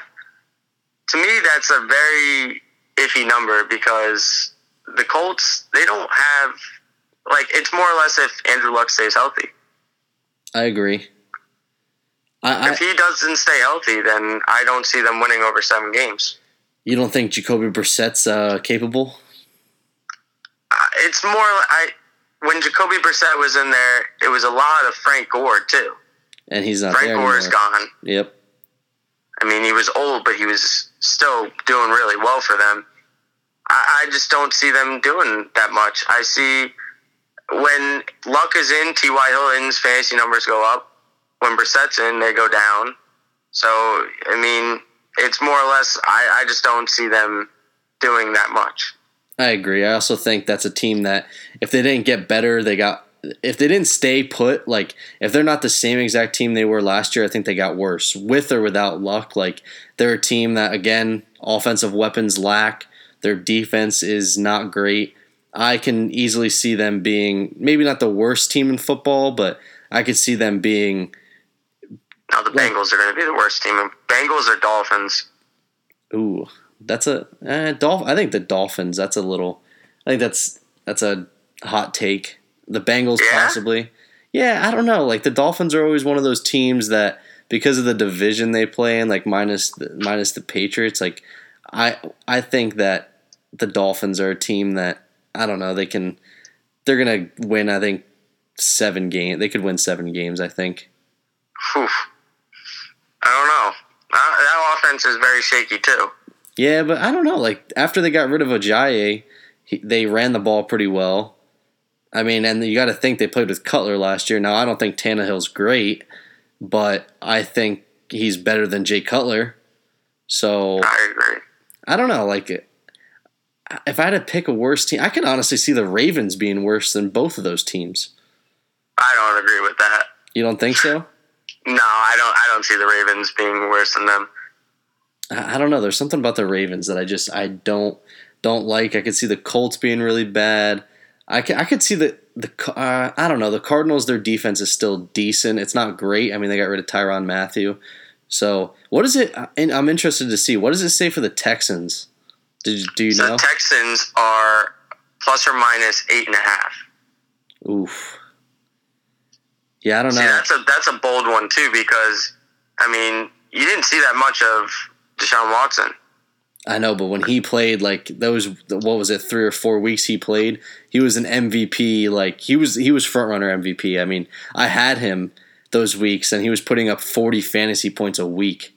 Like with him and Will Fuller and with DeAndre Hopkins, I mean, that's a team that that they are the same exact team, and I, their defense is decent. If if Cushing doesn't get hit with it, I don't even know if Cushing's still there, but I'm not. enti- I'm not entirely sure either. if he got if he get, doesn't get popped for roids or Whitney Mercilus stays on the field, like their defense is a is a solid defense, and I don't know, like I, I like Deshaun Watson a lot, so I don't know, yeah, that's that's a that's a tough one too. I was just curious because they weren't really a team that lost much either, and I think last year they were a, a really good team up until Deshaun Watson got injured, and then you can't forget about J.J. Watt either. He stays on the No, field. yeah, they, they, yeah, he's he's a solid teammate there. So I don't know. Yeah, that was a little interesting. And I have to ask, what does it say for the Bears? Uh, the Bears. I think the Bears and the Jets are like exactly the same. what is it? Five games? Uh, Jets are six. I know that. Which that is like to me that's ridiculous as a Jets fan. Like bad or good? I I think that's a lie. I mean, I I do think that the Jets team this year is going to be a lot better. But I mean, they have three good options at quarterback right now, but they still are a big question mark on who is actually going to be starting. I saw that they might even trade Bridgewater. That's that's like the running story right now is that this whole preseason is more or less just a showcase for Bridgewater in the sense where he, if he does well, then the Jets could trade him to a team that's going to need a quarterback and get something good back in return, like draft picks or a player that they need. But I honestly wouldn't hate if Bridgewater does well, keeping him and having him start the season. I wouldn't hate that at all. If I had to pick a guy that, that's the odd man out, would be McCown. Not that he's done bad. I think McCown's done good, but he's older. He's prone to injuries, which I mean, you can't say Bridgewater's not, but obviously because you don't know what's going to happen. I mean, with the leg injury, but I don't know. Like McCown's a guy. He's older. Like you already drafted Darnold for the future. So Mhm. I mean, I don't know. To me, if I'm if I'm looking at quarterbacks, but then at the same time, if you're going to trade one of them between McCown and Bridgewater, you're going to get the most in return for Bridgewater. So, I mean, it, it's a toss up, but I mean, there's no way the Jets win more games than the Bears. Well, the Bears are over under six and a half. And I mean that bet that I have with you still on the table. You want to take it, Wh- What was the bet Jet- again? Jets are going to do better than the Bears. Did we say like so? We're just saying record wise, huh? Yeah, record wise. And what was the bet? Well, like I don't even remember because we were drinking a little bit when we were in Atlantic City. So I don't know. Any number I said, you were like, I'm not going to do it because I know if I bet on the Bears, they're going to suck. what if we bet and if if you win, I'll let you co-host on the podcast for a whole episode. All right. All right. What if I lose? I don't know. I didn't figure that out yet. All right. You can run that with Luke and see what he has to say. I don't think he'd have a big issue with it. yeah, I bet he wouldn't. So if if the Bears lose, if the Jets win more games than the Bears, you can co-host. Like so, you, it'll be all three of us on one episode. I'm not gonna just give up my seat, but you'll be on the full episode from beginning to end. Okay. And if you, if I win, I don't know. I don't really know what I want from you, DC. I don't want anything. You have to put twenty bucks on a bet for me, and if you win, I get the money. All right. Fair enough. So, anything else you want to talk about? A little bit of your golf, even though we're not, we don't talk too much about golf, and it's not prime time Well- golf betting yet. I guess. Well, uh, FedEx Cup playoffs start this week, so that's pretty big. That's more or less like the Super Bowl of golf, with a person that comes in first winning ten million dollars, which is a big number. Yep, that's a lot of money. I'd like to have that. Yeah, anyone would. Okay. But the big name is uh, Tiger. Everyone knows Tiger Woods. Yep. He's the sixth favorite in this first tournament right now. So is that good? And so was that? is sixth favorite like uh, is that good? Like so pretty much if you're gonna bet on so golf is probably the luckiest sport you could probably bet on because it's one of those sports you never know what could happen. kind of like UFC. I think you have better odds of winning at UFC because you at least have a general idea. No, I mean, I these guys are playing four rounds of 18 holes. no, I So a lot can happen. I agree. I agree. So, I mean, you're picking someone to win before. So the odds, like, if you pick someone, you could win a lot of money if they end up winning. But they're going up against 125 other players. All right. So so what are you thinking here? I, I think that Tiger will place in the top 10. So when the prop bets come out, that's honestly probably what I'll be betting on because I think that he will. I don't think he's going to win the tournament, but I do think he will place top 10 because last two majors, he's proven that he can do that, and I think he will. So like as a golf fan, is like Tiger is he going to win anything big ever again or is he just going to be a guy that like lingers around? Cuz like I don't I don't watch golf. I just kind of see it on ESPN or like Bleacher Report post stuff once in a while and I'll see I'll see on there and I'm like but he hasn't won anything. Like he looks like he's doing better. I mean, like I said, I never really followed golf, so I mean, I, I think he, I think he has potential to win at least maybe one or two majors. That might be a little steep, for the rest of his career, for for the rest of his career. I mean, that those are like major tournaments. So those are like the big tournaments, like the Masters, the U.S. Open, the British Open. Like, I think he has a chance to win one of those okay. because I mean, he placed second in the PGA Championship, which was the major last week, and then he placed in the top five, I think, in the U.S. or in the British Open. So, I mean, in the beginning of the year, he even said in one of his press conferences that in the beginning of the year, if you asked him if he was going to place that high, he would have said no because he didn't have a swing. But watching him play, like he's hitting the ball really well. I, I, I think he has potential, and I think he's just going to get better. It's just hard because you got these young guys that are killing the ball right now. Yeah, so like, has golf gone through like a a, a change? Like, like we see with baseball, like baseball, the sports change as far as like guys are throwing harder and and guys are just stronger, hitting like they're hitting home runs more. Like that's the focus. Football, we see it sucks ass now because you can't hit anybody. Like, has golf like evolved to the point where like so now Tiger like he's struggling to to place or to to be in the top ten or whatever because golf has changed, or is that just how, how does that work? I mean, uh, yeah, I, I would say I would say golf has changed in the sense of that, where it's more of it's more or less like these young guys who are ripped, like Dustin Johnson or Brooks Koepka, where they're jacked. They don't even look like golfers, and they're out there driving the ball 340 yards in the air before it even touches the ground. And Tiger, Tiger, who he's older, it's, he can't do that, and he even said that. But I think technology of the clubs and everything also has a big part in it too. Because these club manufacturers are putting some stuff in it where it's making the ball go further, which helps Tiger out. Like a composite baseball bat. Pretty much, yes. uh, do they test for PEDs in golf? Yeah, yeah, they do. Is it strict? I believe they do at least. I, I, I'm pretty sure that they do. Uh, I don't know if these guys are that that jacked, man. I don't know. Maybe the, the testing isn't as isn't as strict. You know that maybe golf. Maybe this is the steroid era of golf. I mean, it, it very well could be, but I mean, these guys, they're like, they're they're freaks. I mean, uh, final round of a major championship, and the guy who won it lifted that morning before he went out and played. And he probably, I, I know I wouldn't be able to do that. Probably did some steroids. Ducey, you got to. Well, you're an avid golfer. Take some steroids. Get on the tour, and get to work. All right, and I'll definitely sponsor the show. You guys sponsor me, I'll do that. How are we supposed to sponsor you? We have no money. if you're the golfer, you're the one that's got to sponsor us. All right.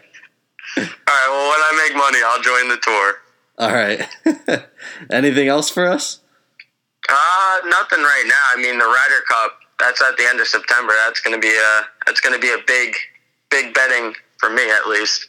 Well, we'll ha- betting all throughout that. we'll have you on before that because football starts. So that's when we'll we'll start our new segment. I don't, we got to come up with a name with it. Anybody that's listening to this, if you have a name, his last name is Ducey, and we're talking about sports. So if any of you come up with a name for this segment that we're gonna do, let tweet it at us so that we can we'll we'll we'll give you credit every time we we say the name of the the segment. But I want to come up with something fancy for it. If you come up with something, Ducey, let us know.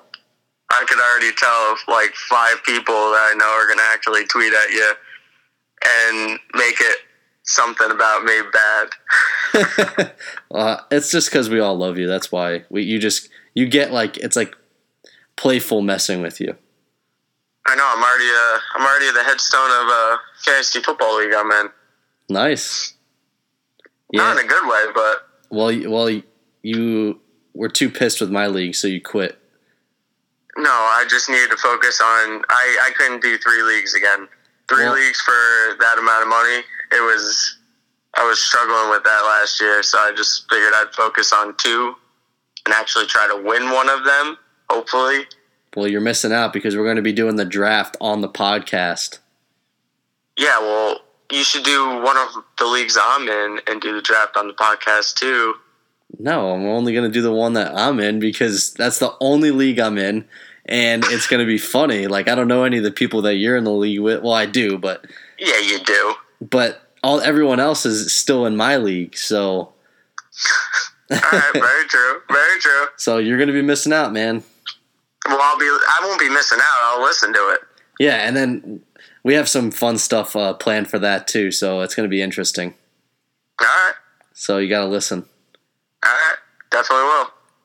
All right, well, Ducey, thank you. It, it, I appreciate it. It was a lot of fun. I'm looking forward to Fridays with you, and uh, let's. I'm trying. I can't wait to see how much money you either win or you lose. So we're gonna keep track of it on Twitter every week. Every week we're gonna update your record, and we'll maybe we'll put a dollar amount to it if you're not uh if you're not too shy. We'll see how much money you you win and lose. Yeah, I mean, this is this is actually going to be very interesting. I'm actually pretty interested to see how I'm actually going to do. if you if you lose like more than like two grand, we're gonna you have to personally call the gambling problem phone number. Well, if I win, if I lose more than two grand, I don't think I'll be alive because I think my dad will actually kill me for actually betting two grand on football and losing it. Well, like throughout the year. Probably, yeah. All right. Well, Um, I've never been in that. I've never been in the hole that much. all right. Well, so what's what's a good number then? What's a good number? So like, what about a thousand bucks? Ah. all right. If I lose a thousand dollars, I will call one eight hundred gamblers. All right, that sounds like a deal. Right. you heard it here first. All right. All right, buddy. Well, thank you. No problem. All right, bye. But All right, so thank you to Steven Ducey for coming on. Um, this is something that we're going to do probably like every Friday, I was saying. Now, this is when the regular football season starts, so not yet, but when regular football season starts, he's going to give us like three teams that he has that he's going to be betting on that week, and we're going to keep contr- uh, we're going to keep track of how he does as far as his bets are concerned, and we're going to keep a record, and maybe he'll even be generous and tell us how much money he either wins or loses, and we can kind of for the year keep track of what he said. But also, we cannot forget about the bets that he made prior to this season, so we're gonna we're gonna hold him to those as well. So next up, we have our interview with Jared Malone. Jared is a Division two baseball player at West Chester University. So this this episode had a lot of uh, West Chester folk in it. Yeah, Sharanko. Sharenko was mentioned. We had Jared and we have Ducey. So all all of them go to or went or go to West Chester. And, and Jared um, was uh, he still plays at West Chester. He was an All American and won a national championship with them as well. So it was a pretty fun interview. So here you have it, Jared Malone. All right, so we'd like to welcome on Jared Malone. Jared, thank you for doing this with us. Unfortunately, unfortunately, Luke is not here right now, so it's just you and I. But we'll make the best of it. So, um, so starting off, uh, you're at West Chester, your senior year, um, and you've accompli- accomplished a lot so far in your time there. Um, you've won a state title in high school, uh, where you went to North Penn, correct? Correct. Yeah, we won. We won two state titles when I was there. Two state titles. Uh, you've won a national championship at West Chester, and then uh, you were an All American there as well. So, tell us what it feels like to win, because Luke and I have never won anything. Whether it was in high school or college, like Luke and I never really won anything. So, tell us what it's like. um, well, I was fortunate enough to go to a very good high school, a very good program so I mean, I, I was kind of walking into it where they were already a winning program, but uh, I mean, it kind of like when you go into that, it kind of sets the tone for like the rest of however long I'll be playing. Because if I when I go into the high school and I see what it's like to win, you know, I, I want to do that all the time. So that's kind of that's my mentality going into every year is you know nothing's better than winning, especially baseball's a team sport, and nothing's better than winning with all your best friends on your team. So that, that was definitely a good feeling to win and be able to enjoy that with some of my best friends. Yeah, and at North Penn, because I, I had a couple of buddies that went there as well. How many kids try out for a baseball team there? Uh, there had to have been somewhere between like 75 to 100 kids. Yeah, like that's unreal. Uh, where where I went to school, literally no one got cut. Maybe there was like one cut because you'd get 30 kids, you throw 15 and 15 for varsity and JV, and then that's it. So when you go to a big school like that, you definitely get to pick from a lot of kids. So obviously, in those 75 to 100 kids, there's going to be a lot of talented ones as well. Yeah, right, right. That, that's also the thing about baseball. Like, like a small school, you could only have like two really good guys that on any given day you could beat.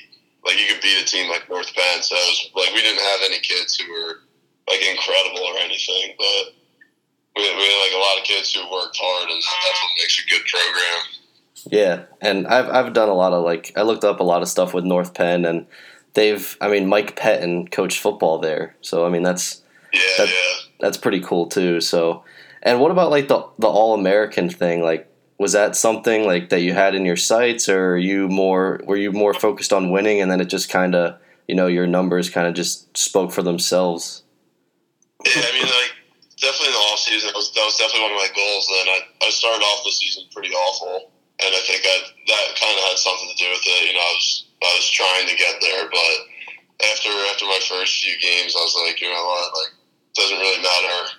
Don't really care too much how I'm doing because that no better feeling than winning. So so that kind of helped me. And then we had well, we had uh, Nick Ward get drafted, and, and he's an incredible hitter. So I got to hit behind him and uh, the guy that hit behind me was incredible too. So it was it was pretty fun to be able to hit in between, in the middle of a really good lineup. Yeah, I watched a lot of the games uh, as far as the World Series went, and it was. I mean, you guys put on a pretty good show. I feel like it wasn't even really close, truthfully. So I mean, I think I think you guys definitely, if mo- like people believe in momentum, like you really believe in it if you watched you guys play in the world in the D two World Series because you guys just I mean from the beginning like towards the end like at the end of the season you guys were just so high on momentum and it was just like nothing was going to stop you guys. Yeah, it's funny because we did for the World Series we did uh, like a opening night banquet with all the teams before the World Series started and like all they're all wearing like matching outfits. They all got like funky hairdos and stuff. And we uh like we stroll in, we're all wearing different stuff. Some of our guys are wearing shirts that are funny and we're like looking around like, wow, like these these kids mean business, but we, we were able to have fun, but at the same time, when it was game time, we were able to take it seriously. And before going to the next question, I also saw at, in the World Series the one home run you hit. I don't was it a grand slam? I don't remember. Yeah, yeah. What it was, uh, I was gonna say it was like the third or fourth inning. We were down three nothing. Yeah, and walk me through that because that's got to be. I mean, that's got to be like top five, like one of your best feelings as far as baseball is concerned. Yeah, that was a that was a pretty long day to begin with because it was it must have been like hundred degrees. We were on turf field, so we started off the game. Uh, they got they got a few runs early, and then that inning, I want to say it was like a with like a walk hit by pitch. Uh, I think they had two outs, and they ended up making an error on what should have been a double play or something, and that's that's what loaded the bases for me. And at that point, it was pretty much like we're just trying to get one run, but you know, got a good pitch, and that was definitely one of the better feelings I've ever had.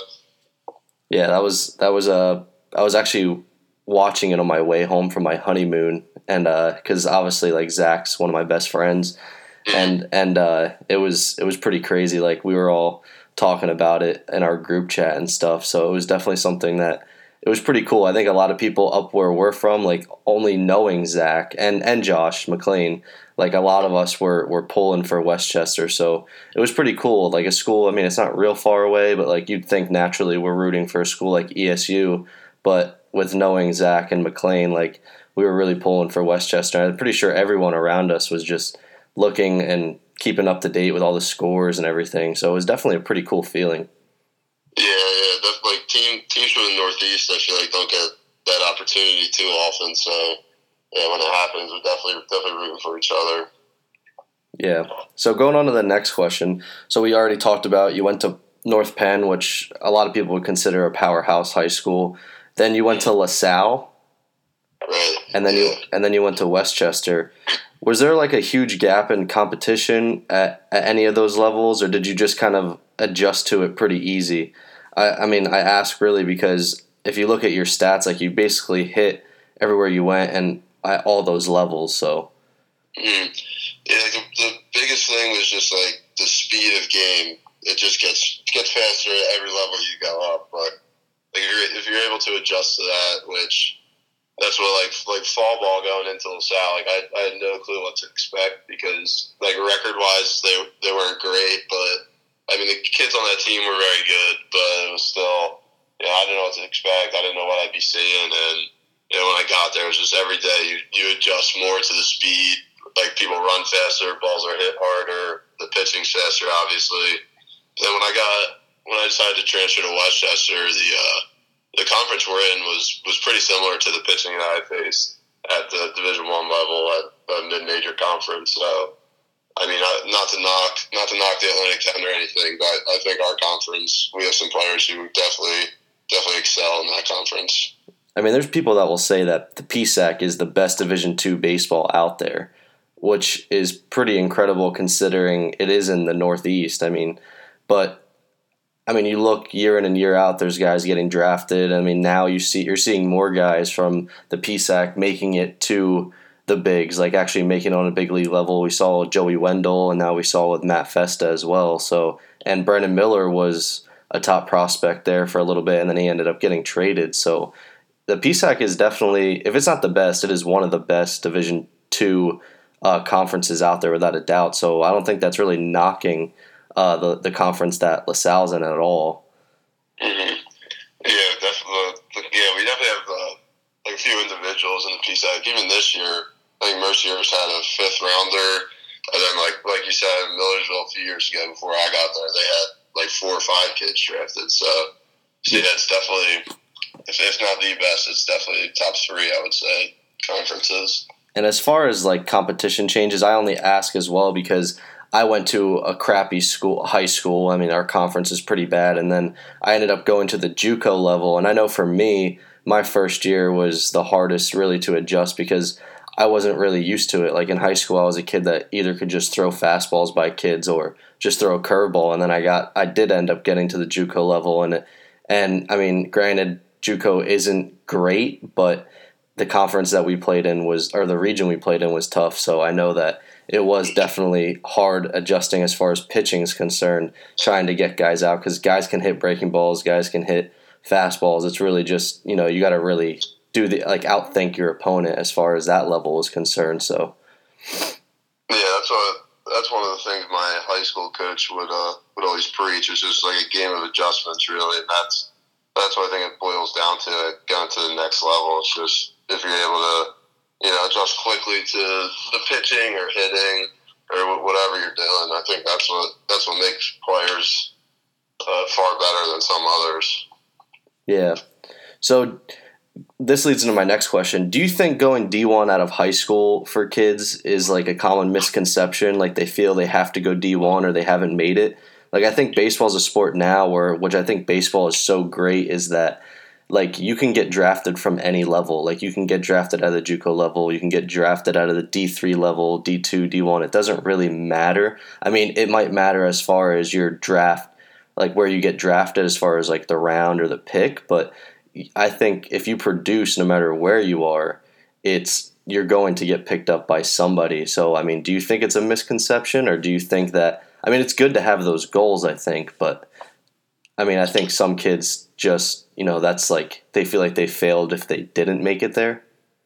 Yeah, no, I, I definitely definitely agree with that because I, like in my case, I had a I had a good sophomore year of high school, and like that's when kids start getting recruited, which is which is very young. But uh, and going into my junior year, I was thinking like, oh, like I, I only want to play D one.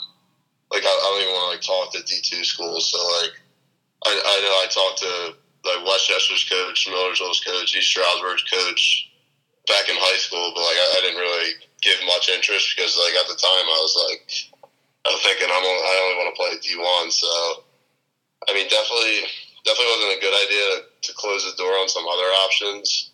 But I'm obviously I'm happy where I'm at right now. But I mean, D one. If you don't play D one, it's definitely not the end of the world. There's there's def- definitely many routes you can take. Yeah, and also like there's kids out there like they'll go D1, but you're going to, you know, why not go somewhere where you're going to play right away? I think that's something that should definitely play a factor into your decision. I think that you know if you're going to go D1 and you're not going to play till your junior year, and that's after you redshirt, like that's that's a lot of. I mean, it's going to be hard for you to just knock off rust or be like.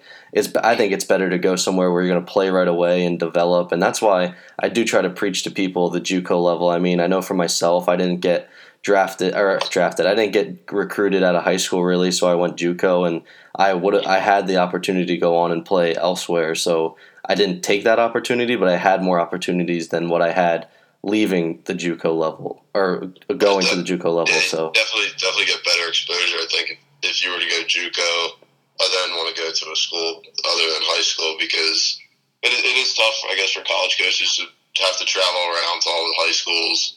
So I mean, it's all about exposure, really. But like I, I played with, um, I played with some kids this summer that are from the area and they'll play at some D1 schools who aren't very good, and they they know about West Chester. Like they say, oh, like we played you guys, you guys would kick our ass, and and I'm like, I, I'm like they're not wrong, but it's just like the fact that they go to a D1 school and they know that like D2 schools are better is was interesting to me. Yeah, I mean, there's definitely. I mean, look, there's D1 schools out there that are so bad, like like Coppin State. I mean, I, I don't even know if they've had a winning season in years. Like so, my, my home field this summer was actually Coppin State's home field. Oh, really? It was, it was awful. Yeah, like uh, they don't. Like, you can tell it's, it's not just a team; it's kind of the whole program because they don't really take care of anything.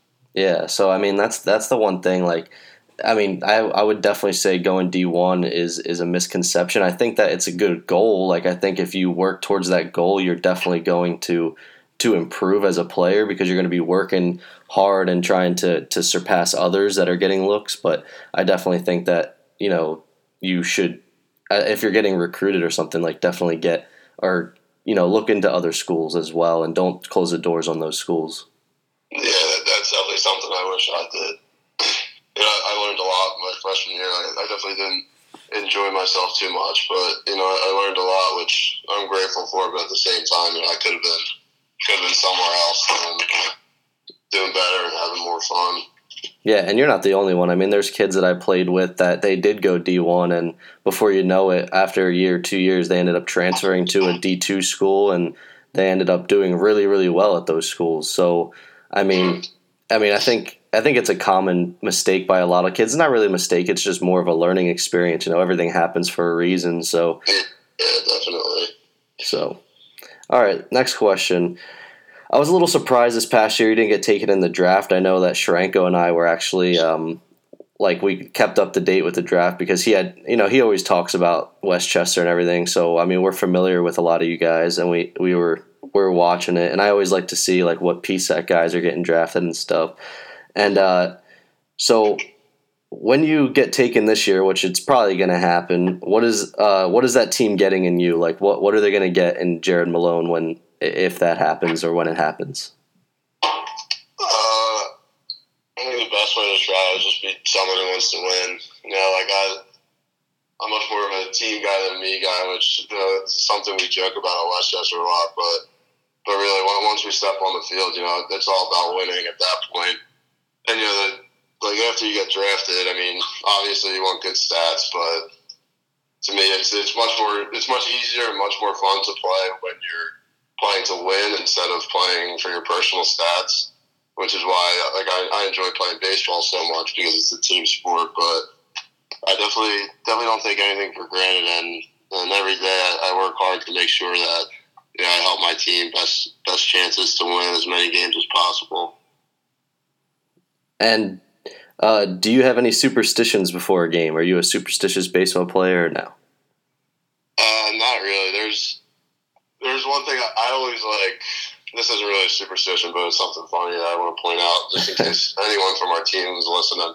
But uh, before every game, like we'll, we like stretch on our own, and, and I'll go out like by myself, and I'll do like sprints and carioca and whatever.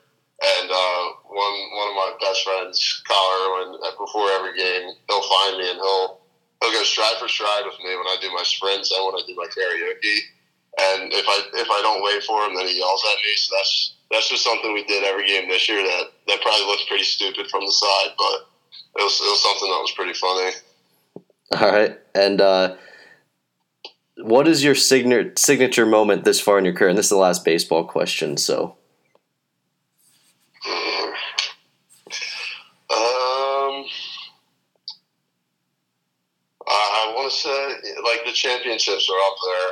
That's hard to rank, but I, I would have to say it would be uh, senior year when we won when I won my state championship because that those kids are uh, pretty much all the kids on that team are my best friends, and we still we hang out almost every day in the summer. We still talk about that all the time, and all, all the championships are great, obviously. But that one that one was pretty special because we were we had, we had the best team in our high school's history, but we didn't have anyone who you know got drafted from that team yet, hopefully. But and we, we only have like five or six kids from that team who are even playing college ball, so I think that's what made it so special. Yeah, that's pretty. That's pretty cool to think that you guys were the best team in that school's history, and you know, five of you. I mean, how many are on a team? Fifteen, at least. Yeah, yeah, 15, 18, yeah. And only five are playing college ball. Like that's that's pretty pretty incredible. Yeah, I mean, we, we pitched. Uh, there's a kid on West Chester now, Colin Healy. He pitched against a kid. I think he was going to West Virginia in like our state semis, and he ended up he ended up outdueling him. We won in extra innings, but just be able to see like our lineups beat a kid from West Virginia, and and Colin was able to shut down their lineup. It was it was very good. It, it was just it was a lot of fun. Were you guys the underdog in that game? Like, do you think that you were the underdog?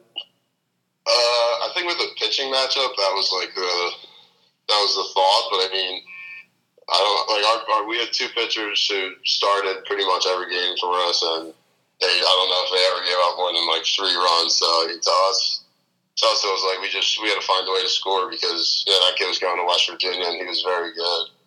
But um, like our, our lineup definitely don't think was an underdog much.